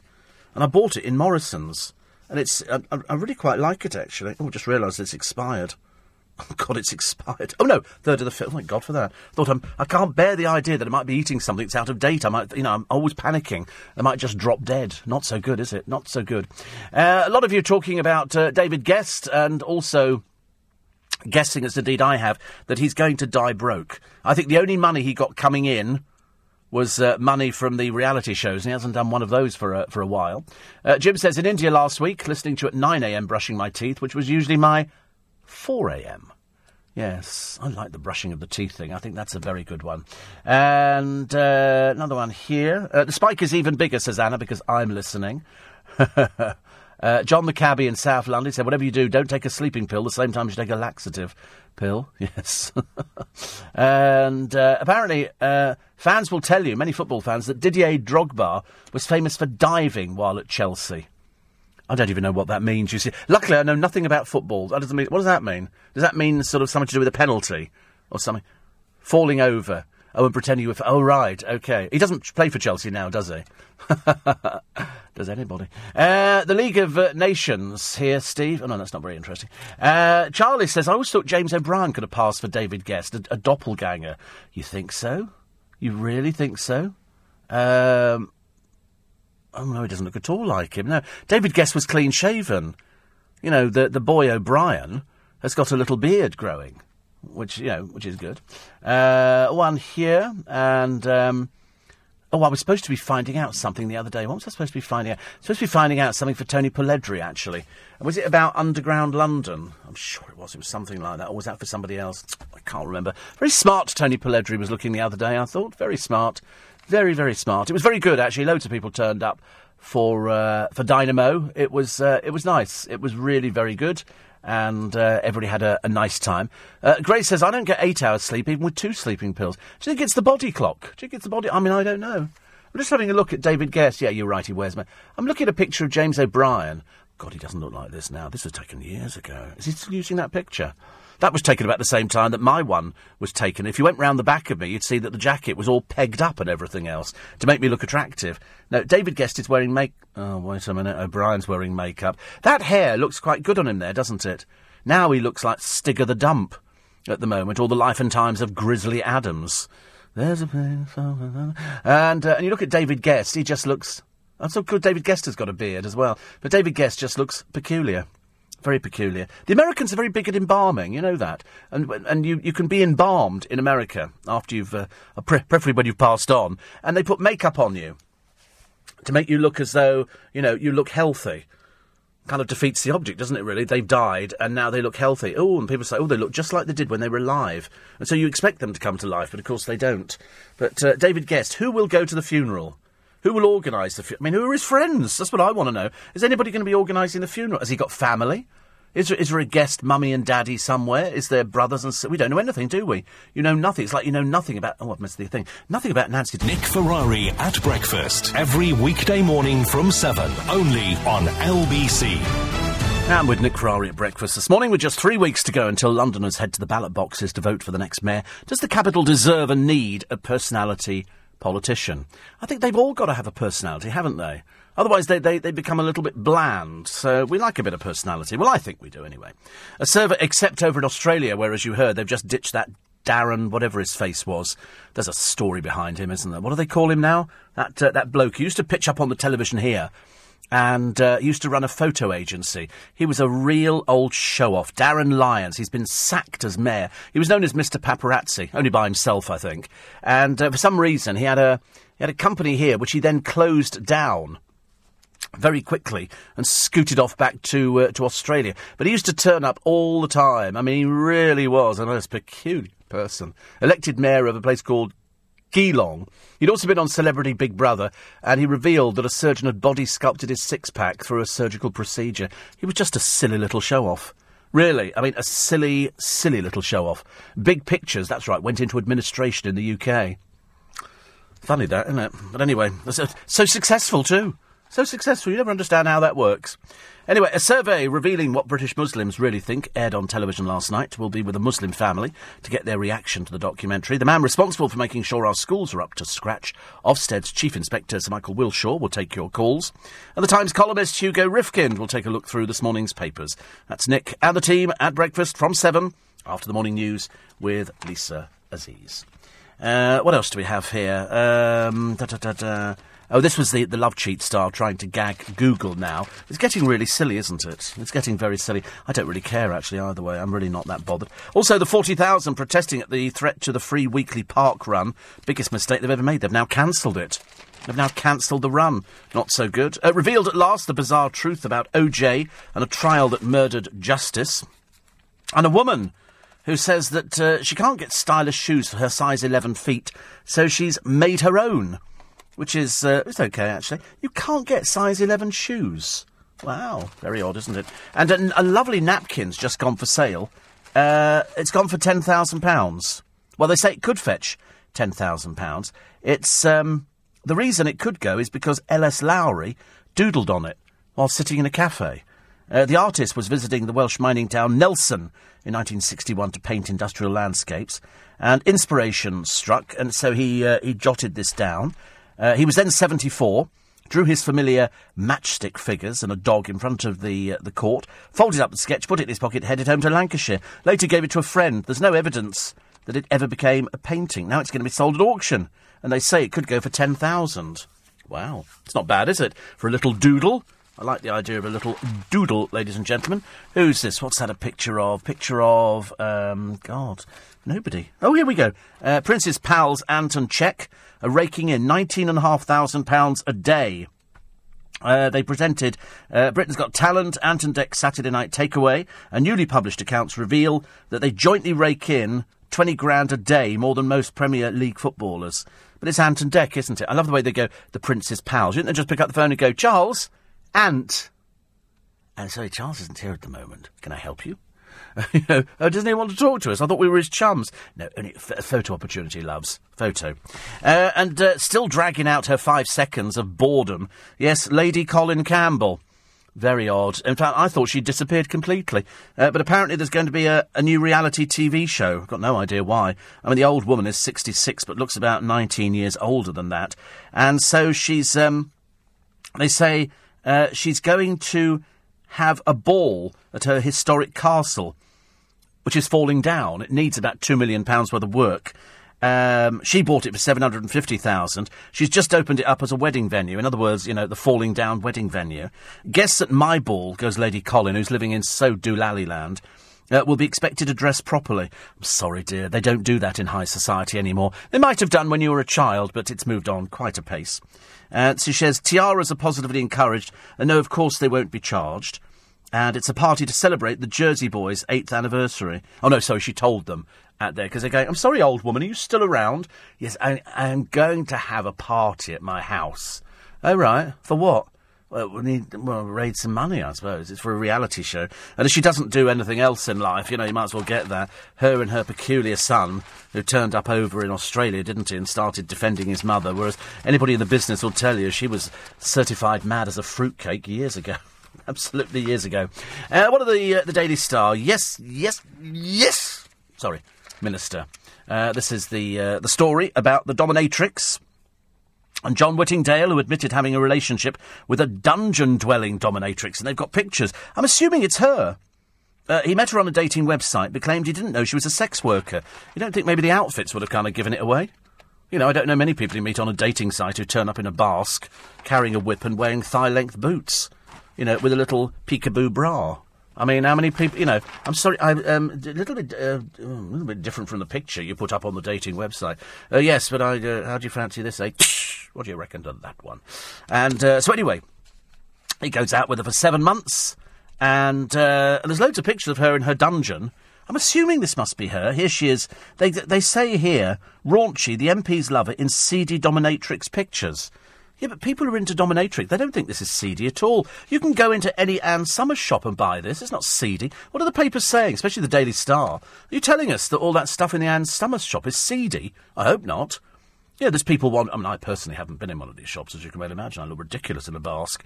But uh, the very idea that they call this seedy, and yet the Daily Star perpetuates the myth that this is what their readers want to see. They want to see people dressed like this. She'll be on a reality show by the time we get halfway to Christmas.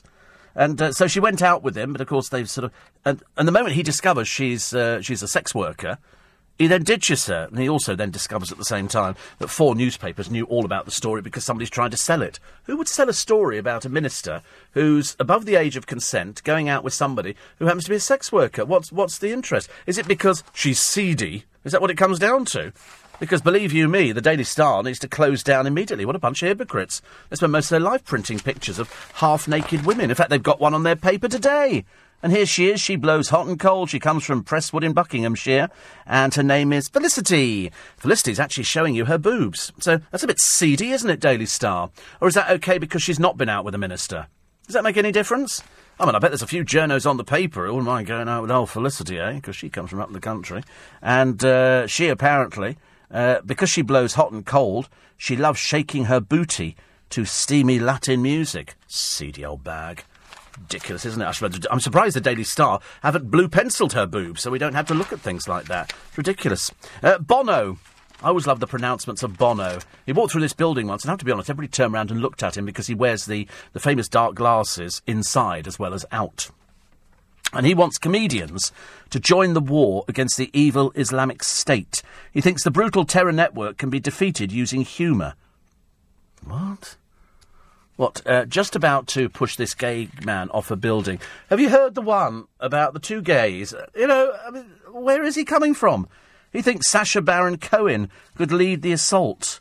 And he thinks that Amy Schumer and Chris Rock should go to battle in the war on terror.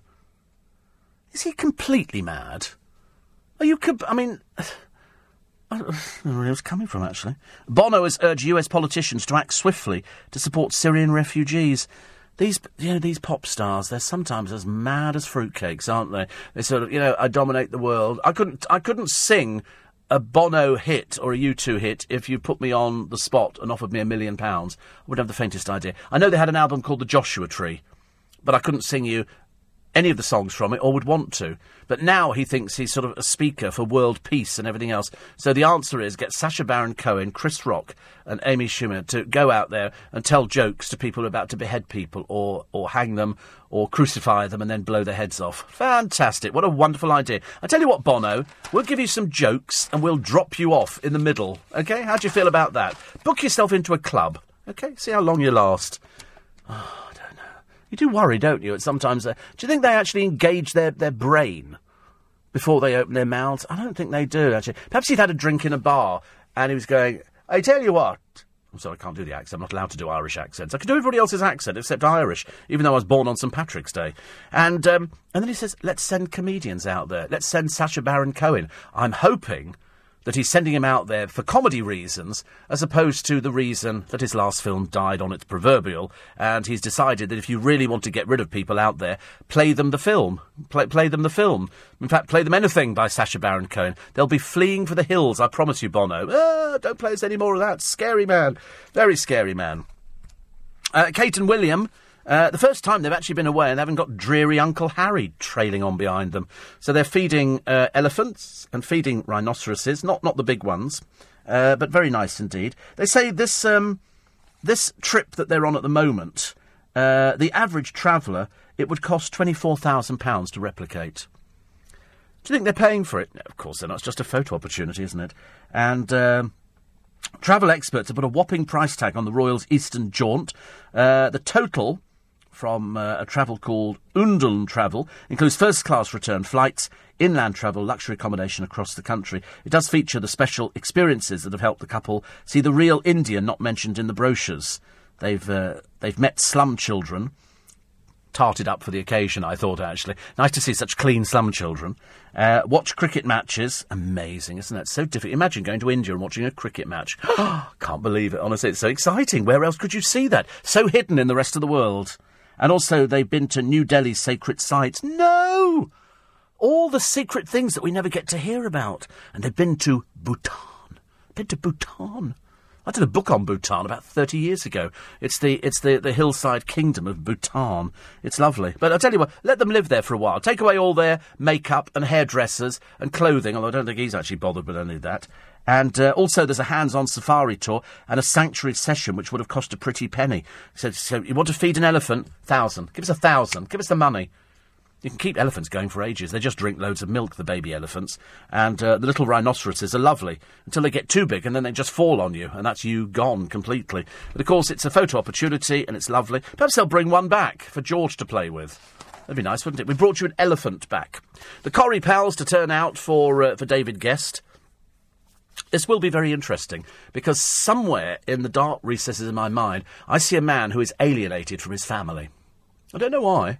I don't know why I've said that. I can't think of any other reason. It's just that every time I've seen David Gest being interviewed, he never once mentions his family All he talks about is his celebrity friends. I think he lived in a in a little bit of a mystical entertainment kind of world, and he hung around with people because they went, "Oh God, you were married to Liza Minnelli, and you knew Frank Sinatra and lots of." I don't believe he knew Frank Sinatra. I don't believe he knew any of these people. He was just another producer. Simple as that. I don't think there was anything particularly special about him. Liza Minnelli hated him, hated him. He hated her. They both bullied each other.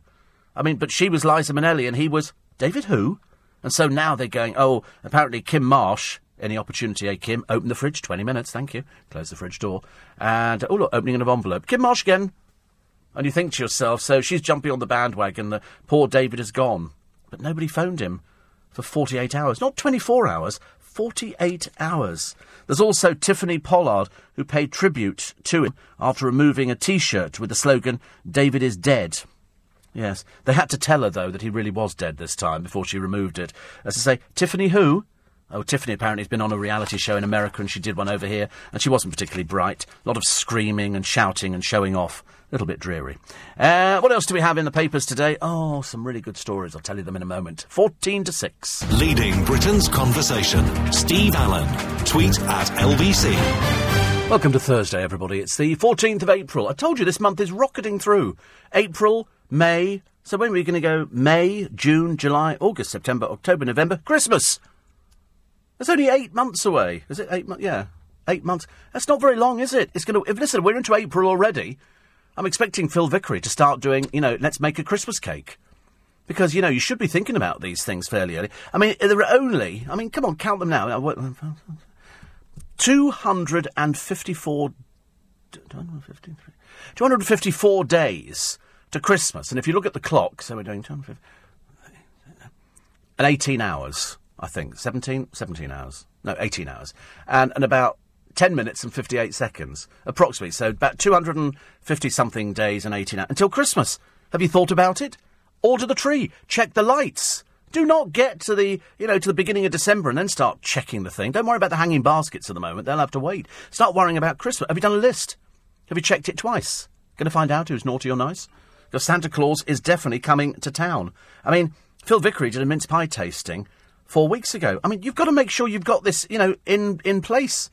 My mother would be making her, her Christmas cake and then sort of leaving it liberally dousing it with booze. I mean, our, our, Christmases were so alcoholic, seriously. I mean, how I ever got through childhood without becoming certified and put in a home for alcoholic children, I've got no idea.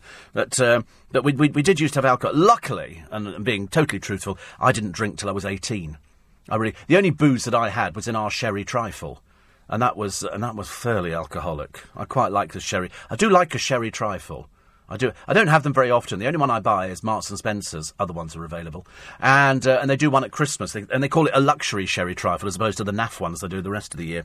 But uh, I do like that. Sometimes I add a bit of my own booze, you know, just to make it interesting. And I can, if I put my mind to it, and I think about it very carefully. I can eat a whole sherry trifle, but I'm good. And because just in case you think I'm going to be really bad, I scrape the cream. off. It kind of defeats the object, but I scrape the cream off the top, and I scrape the custard off as well. I leave a little bit of custard, so I just end up with a bit of jelly, the fruit, and the uh, and the sponge fingers at the bottom. It's a sad life, isn't it? Really. But I'm thinking about Christmas.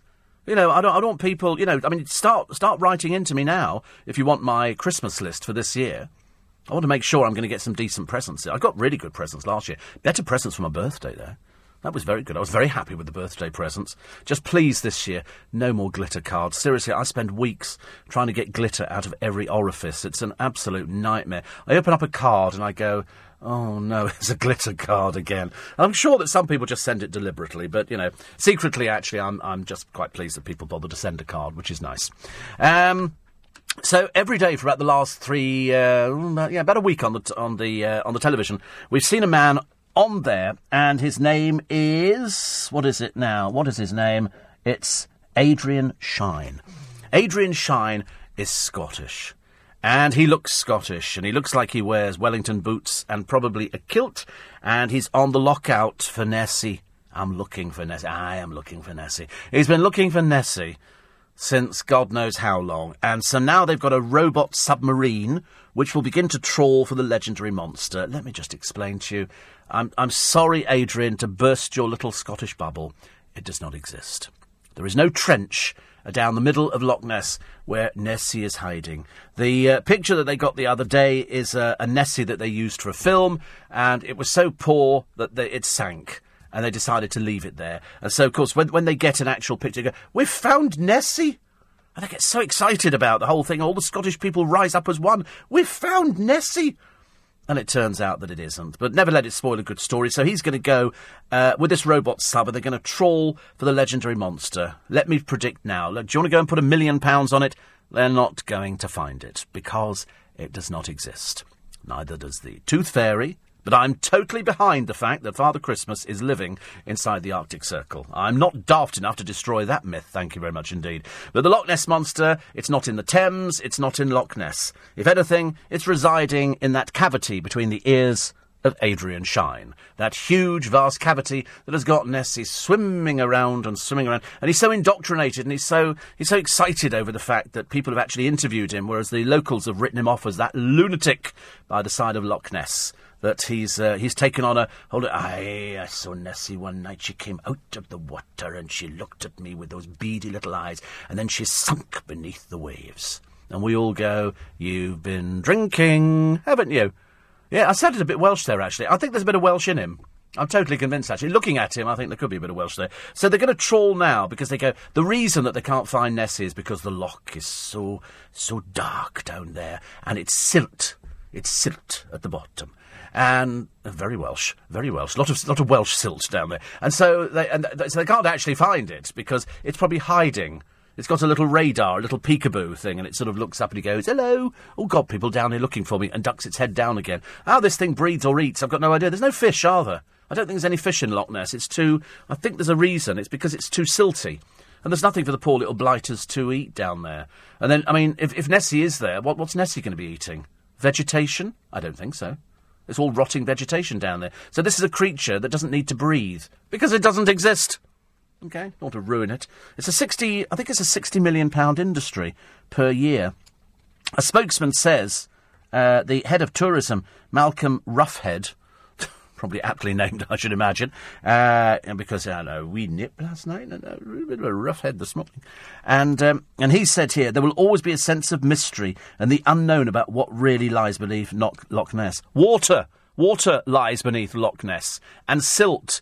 And lots of silt over the years. Nothing else. Okay? You've been out there. It's been going on for years now. Why don't you just stop telling fibs and tell the truth? Can't bet. My mother always said, you know, stop telling fibs, and that's all they do, isn't it? Uh, Saturday night, top of the league for sex, apparently. This is uh, frisky couples are most likely to have sex before match of the day. Didn't think anybody was watching Match of the Day. Not with old Jug ears. Who's watching that? Come on. People don't. They don't seriously do the Saturday night sex thing, do they? I don't think they do. I'm pretty certain. Apparently, um, Saturday night at 10.24 has been... F- well, I'm fast asleep. I'm not surprised. I keep missing everything. 10.24, I'm in bed. I mean, that's after Lucy Beresford's show, and I should imagine a lot of people. I was talking to my boss about that the other day. I tell you, between the two of us, we're learning loads. Seriously. He's from Middlesbrough. He's never heard this stuff before. I mean, even I'm fairly shocked by some. If you don't, if you don't believe me, tune into the sex show. I mean, I, I don't like to sort of. Obviously, you know, you have to listen. If you're an adult, you have to have the curtains drawn and the double lock on the door. Don't sort of don't don't leave the door open. The neighbours will be in there trying to listen to it. It's unbelievable. Somebody that what was she talking about the other day? Have you had a threesome? Have you had a threesome? My milkman has thrown himself off the float. Seriously, have you? Uh, there's no celebrities phoned in. Not funny that. I was expecting at least a few people to phone up. I just couldn't listen. Oh, listen, I'm too embarrassed to listen to this sort of thing. Because I mean, everybody else seems to be doing it, except me. I'm the one who sits in with sort of a yoghurt and goes, Shall I finish the jigsaw? No, I'll go to bed. And so I go to bed. Teddy sits there, you know, on the edge of the bed, immobile, as per usual, because I've superglued him to the head of the bed now. And, uh, but it's, oh, I tell you, it's racy pacey stuff. Racy pacey. But it goes to prove, doesn't it, that we're all fascinated by the SEX kind of thing. Uh, mainly because we're, we're either too old for it, or we can't be bothered. Who can be bothered anymore? I think you get to a certain age and you go, no, let's just have something to eat, shall we? And they go, yeah, let's have something to eat. Should we go home? Yeah, let's go home. Let's open a bottle of Prosecco, watch a bit of telly, and go to bed. I don't think at 10.24 I'm going to be going, I'm going to go and put my negligee on now. Brace yourself. You know, it's not going to happen, is it? Mind you, I do know a presenter in this building who sometimes comes in in their pyjamas. In their pyjamas. They wear it. I mean, I don't want to. I don't want to name names. I think it would be wrong of me to do things like that. I'd be betraying a confidence. Uh, what have we got here? Oh, we've got Dermot O'Dreary. Having uh, thought that we got rid of him off the uh, off the X Factor, um, they've done a, a pilot show uh, for this Friday night at the Trattoria. And it's another one. It's a ghastly combination. It's got the word "kiss of death" written all over it. It's um, uh, oh, oh, the ITV have ditched the plans. Oh, thank God for that. They did a pilot, and the idea was, I think it had uh, Gino D'Acampo as a sidekick. Well, I mean, he's passed his sell by date ages ago. Campo de Gino, really, it, it's gone way, way past it. And and it's a case of this was going to be set in a in a restaurant with guests coming in and cook it. What a boring thing, uh, you know, of an evening time. I mean, Dermot O'Dreary doesn't rate. Gino D'Acampo, I think we've had quite enough of. Seriously, I mean, quite enough. I don't want to be rude about him, but uh, quite enough of him. I quite like the idea, though, that. Um, uh, when I was cooking in a hotel on Valentine's Day, we always had a few threes, says Phil Vickery. Is the, are the photos? Small video, something like that. I like to know about these things. Seriously, do. I've suddenly realised I'm quite naive in a sort of in a strange, bizarre, my age kind of profile way. But uh, but listening to things, you see, as I say, when I was younger, all we got was Anna Raeburn. And then I met Anna Raeburn, and she's not like that at all. We didn't sort of say rude words. I think I said bottom once, and we both collapsed in laughter. And that was about as far as it got. Uh, coming up very shortly, it'll be the news at uh, six o'clock. So uh, the, the, the David Gest story rumbles on. It's it's now a case of is there family? Uh, are there brothers? Are there sisters? Who's going to be paying for it? Does he have any money? And which celebrity? Look at me! Look at me! Look at me! Are going to be there? I think Jeremy Kyle knew him. He did that on the programme the other day. He was talking to some bloke who cheated on his girlfriend, as indeed they all do on the programme. And I think the girl had slept with about half of Chelmsford or something. Anyway, whatever it was, she was sort of there. And then he talks at the end after the bloke suddenly realises that the girl he's going to marry has been around the block more than a few times. I feel like Lucy Beresford. And uh, I'm not solving people's problems. And he did that usual trick. Look at me! Look at me! And you think to yourself, why are these so called big butch blokes wanting to look at him? You know, you'd want to fell him to the ground, wouldn't you? Don't shout at me, matey. Don't shout at me just because I can't keep my relationship together any better than you can. The Syrian refugees are going to cost us 589 million. Can't help feeling it's an awful lot of money. Uh, now, battle for Britain begins. The crusade to quit the EU takes a huge leap forward. Uh, the Duchess of Cambridge feeding a baby elephant. Not the most riveting picture I've ever seen. And uh, the weekend of shivers. The north wind is blowing in. Wrap up warm, kiddos. You're going to freeze this weekend. Here's the news. On leading Britain's conversation. This is LBC with Steve Allen. Text 84850. Tweet at LBC. Morning, everybody. Thursday, 14th of April. Oh, it's going to be miserable today, isn't it? It's going to be miserable. We're going to have rain. The weekend, it's going to be cold. We're going to get the jumpers out again. And we're all going to be going, oh, goodness me. Is summer going to be here? Mind you, I'm not that bothered. To be honest with you, I know I complain about the rain. It's only because I think to myself, am I going to get wet? And I think, no, I've got an umbrella. That's okay. Two interviews today for In Conversation uh, coming up very shortly. And this weekend, as you know, we're going to run In Conversation on Saturday morning as well as Sunday evening. So, Saturday morning, best of Steve Allen between 5 and 6, 6 till 7 in conversation, which is then repeated on the Sunday night between 9 and 10. And uh, this weekend, it's a cracker. It's Don Cheadle and uh, Jon Favreau as well from Jungle Book. Did I mention Jungle Book?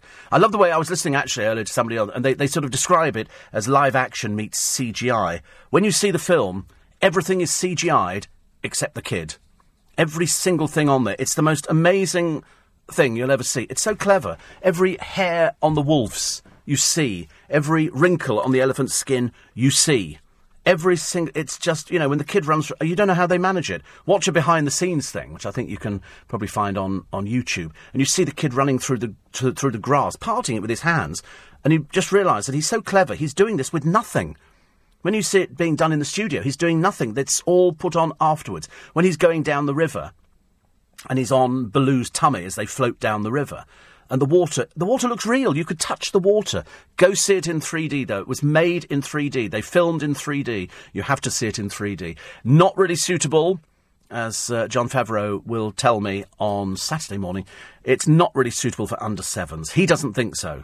He doesn't think so. Somebody wrote in earlier on and said they've got a four-year-old. I think that might be a bit. I mean, it's it's scary because it's so loud and because it's done in Dolby, I mean, it's it's it's it's amazing. It really is absolutely amazing. Uh, Joyce says, uh, "Morning, Steve. My friends and I are saving the penny a day. It's good working it out." Uh, Steve, if they find Nessie, men with guns who want to shoot it, well, they're never. I mean, we'll sit here till hell freezes over. I think. And Peter in Cheshire, very cruel, says, "Will you please give up on the accents? You've nearly made me crash." I thought they were quite good, actually. I thought they were quite good. Um, ITV showed a show called River Monsters, which showed a monster in Loch Ness. Yes, of course. La la la la. Don't believe a word of it. But this thing's got to come up for air, hasn't it? Goodness sake, I mean, honestly. And um, another one here. People talking about the uh, the mango juice. Is it bad for diabetics? There's only about four percent in there. There's only about four percent in there. Everything's bad for diabetics. There's nothing we can really enjoy uh, at all. Even though we sort of we, we do go there, and now I've been sort of reassigned, as they say. So we'll we'll be doing things differently this morning. Then I'll have to go home and start. Um, start making sure that I can uh, I can start taking my blood again. I hate having to take my blood. It's really ghastly. And uh, Steve, you spent ages said Gary getting glitter out of every orifice. It's the yes, it's um, it's this little glitter. Not years ago, it was big glitter on card. Little glitter. And uh, it made a big difference to the breakfast show. Piers Morgan says Jeff uh, with uh, with Susanna Reid, open, forthright, and not scared to be directed any interviews. Um, he shares a lot of qualities like me. I mean, he, he listens to this program. They all listen to this program and, they're going in. That's what they do actually nowadays. Um, I mean, if I listed every single celebrity that listened to this program, we'd be here till till Christmas time, which, as you now know, is not too far away. Um, astonishing seeing the documentary, says Manuel and Lorraine, about what Muslims think about us. And uh, I didn't. Uh, it was interesting. There are 85 Sharia councils in the UK. They even interviewed a Sharia law judge. Is it really happening in Britain? Well, listen to Nick Ferrari this morning. He's going to be talking to a Muslim family about what they thought about it. It's this. It's it's very worrying that we seem to have a two-tier system. We seem to have Sharia courts, which seem to you know put out all sorts of things, and then we've got the British court system. I wasn't aware that we were. Perhaps I'll set my own up and go. I'm sorry, I'm not dealing anything with you. I'm only dealing with uh, with the Steve Allen cases. Okay, we're not going to deal with anything else at all. I'm not even going to discuss it. Okay, and just wait and see if they if they get round to anything on that one. I think it's unlikely. I think it's unlikely, but we seem to be sort of fairly scared at it. Oh, that's that's obviously the way that people do it. I'm sorry, this is Britain. This is Britain. Let's wait, let's wait and see what, what Nick Ferrari thinks. Uh, some of the stories in the papers today, apart from the Cambridge is still on their, their free, sorry, the freebie holiday. Sorry, not, not freebie holiday. Well, it is freebie. And uh, £24,000 a person, so nearly a £50,000 holiday. And they haven't exactly said much on it. They've just sort of been pictured at, at photo opportunities, which is great. That's lovely. And what a carry on. Do you know it's nearly 60 years since the first Carry On film was made, yet they remain as popular as ever. Not for the uh, the cast, who don't get but a penny piece from them. There's a new book out, and um, they've got all sorts of uh, of memories from people in here. Uh, Eight million viewers watched Carry On Christmas in 1969.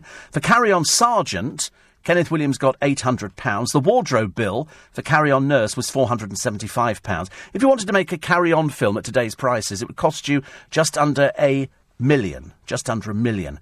Uh, carry On at Your Convenience took more than five years to make its money back. Uh, Norman Hudis, who died in February, age 93, wrote the first six Carry On films. Carry On Regardless in 1960 was the least favourite of all the films he wrote. Isn't it funny? That's the one I liked, actually. I like Carry On Regardless.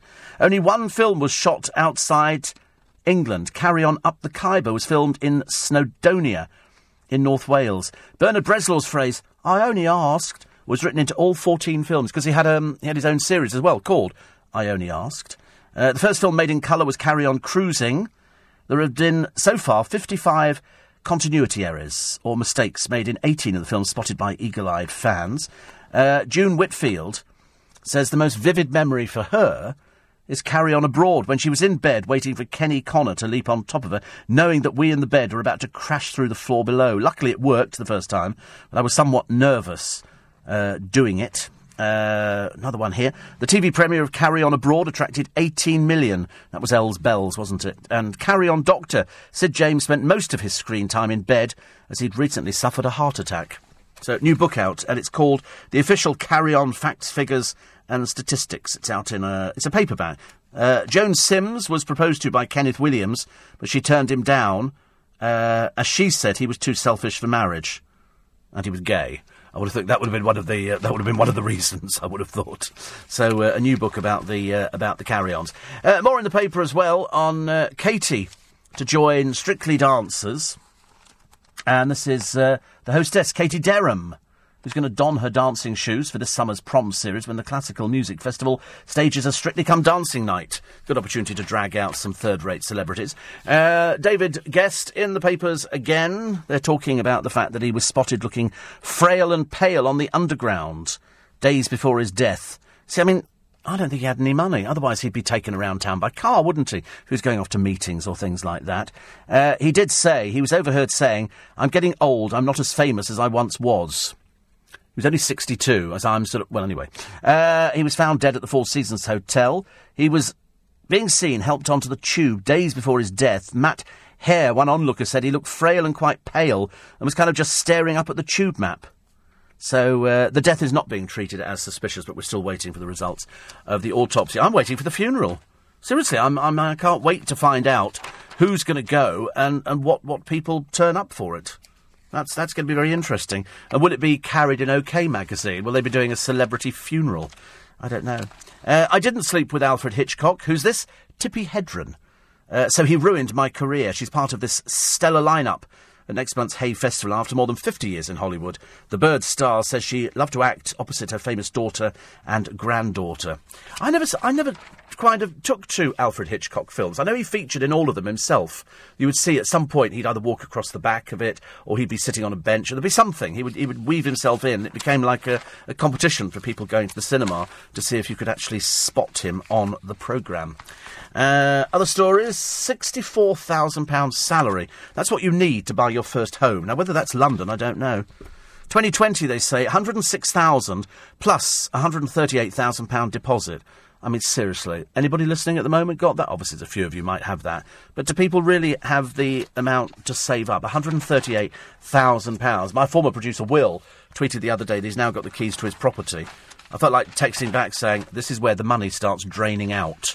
It starts draining. This is where you start. Uh, one of my producers said the other day, he was coming in yesterday to uh, to do a recording with me, and he phoned me up and said the car's broken down. He said, so the, the, the wife is going to run me to the station, I'll come in. So when he came in, I said, oh, God, nothing worse than the car breaking down.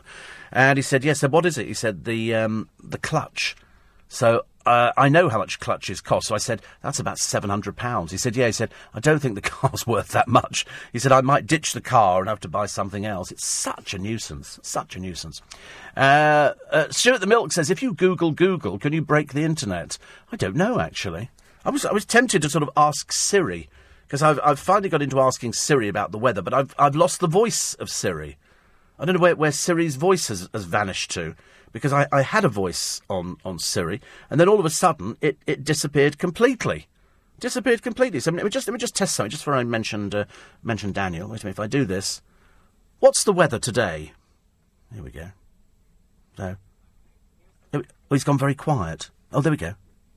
Oh no, he disappeared. Obviously, very short. The weather for today is clear and seven degrees, and that's about as far as it gets, I'm afraid. I quite like Siri, though. I've only just started using it on the uh, the phone.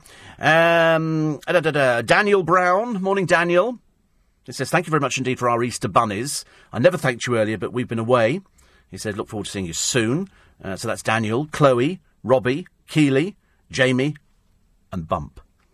Okay, thank you very much indeed for that. It's very uh, very nice, very polite of you.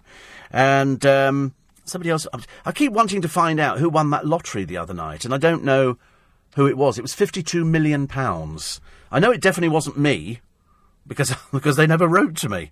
So I'm assuming I'm just not uh, not in on it. Carol says that uh, Eleanor Roosevelt's childhood nickname was Totty, given to her by one of her aunts, because this this word gets uh, used. Uh, Steve James O'Brien looks like the protagonist of a new video game called Quantum Break. Wow. So there you go.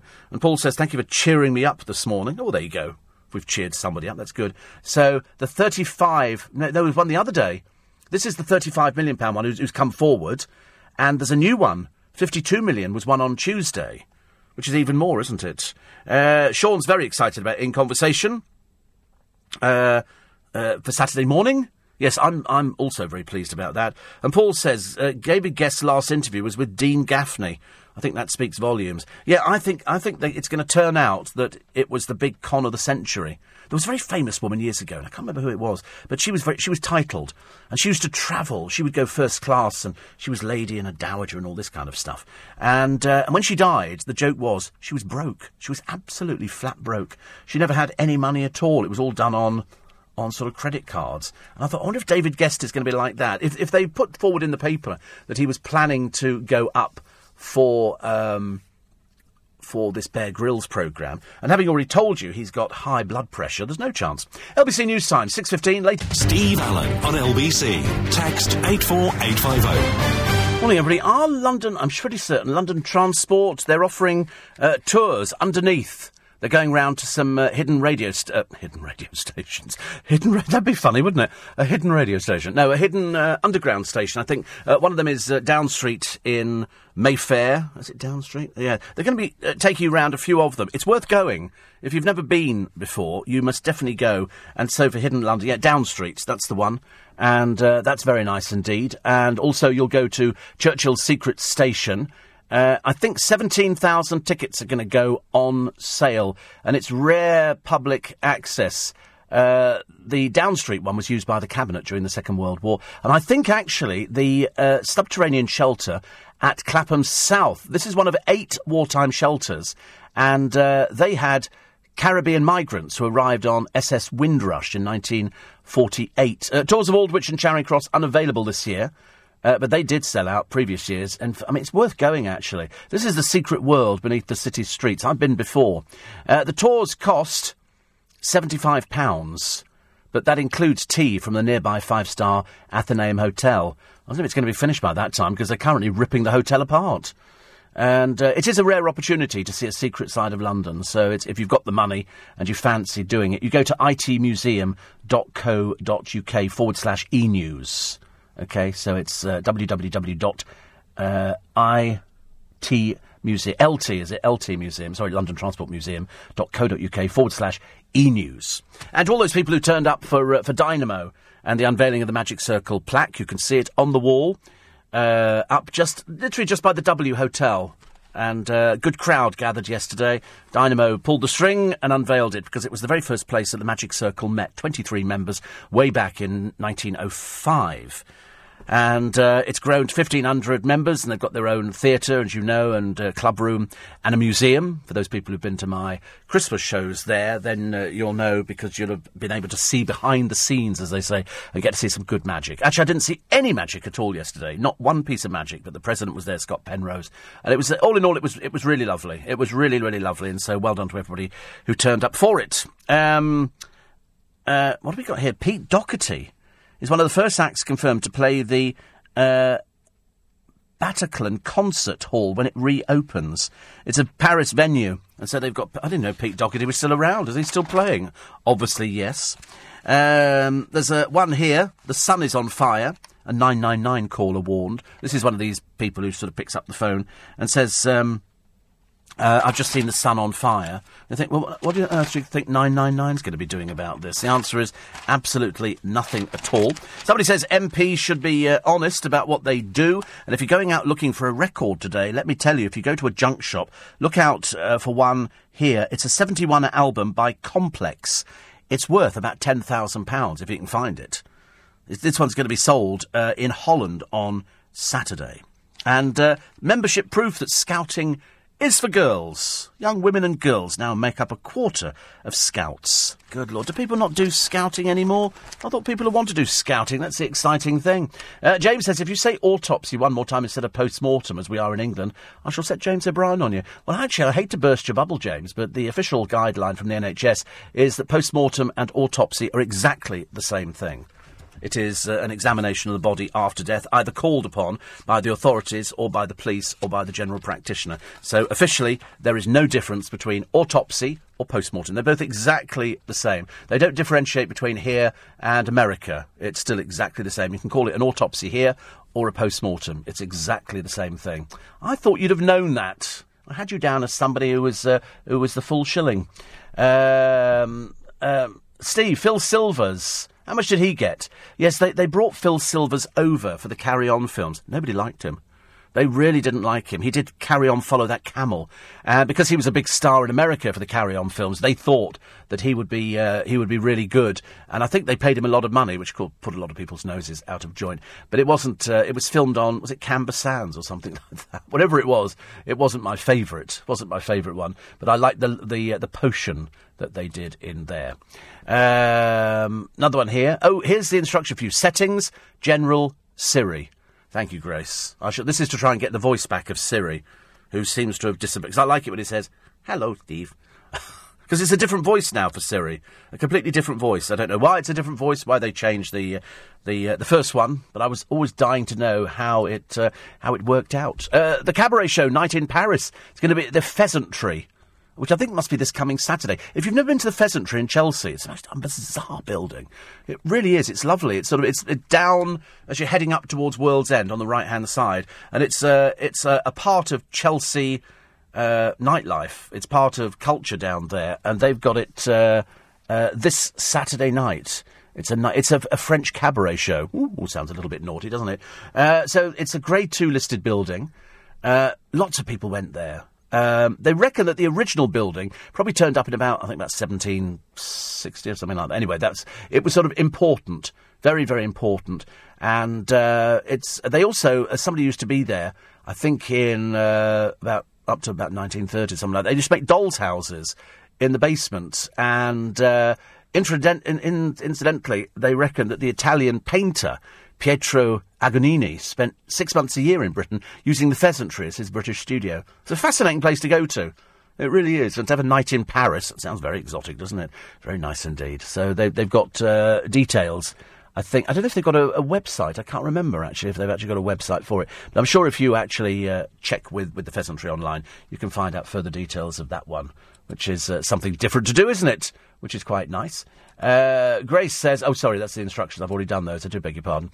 Uh, worked in Mayfair all my life, says Paul. Best nightclub in London, Gulliver's in Down Street. Owned and run by Phil Tibbs. You must know it and have been there. I didn't, actually. I didn't. I absolutely didn't.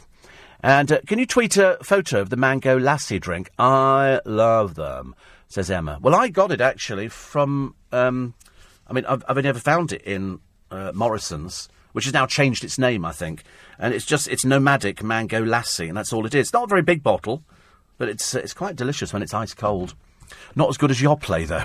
I quite like Yoplait, and again, I don't think that's much cop for me either. Front pages of the uh, of the papers: battle for Britain begins for the uh, Express. Yes, yes, yes, Minister. That's the Daily Star. That's referring to the, the dominatrix who's whipping up a storm.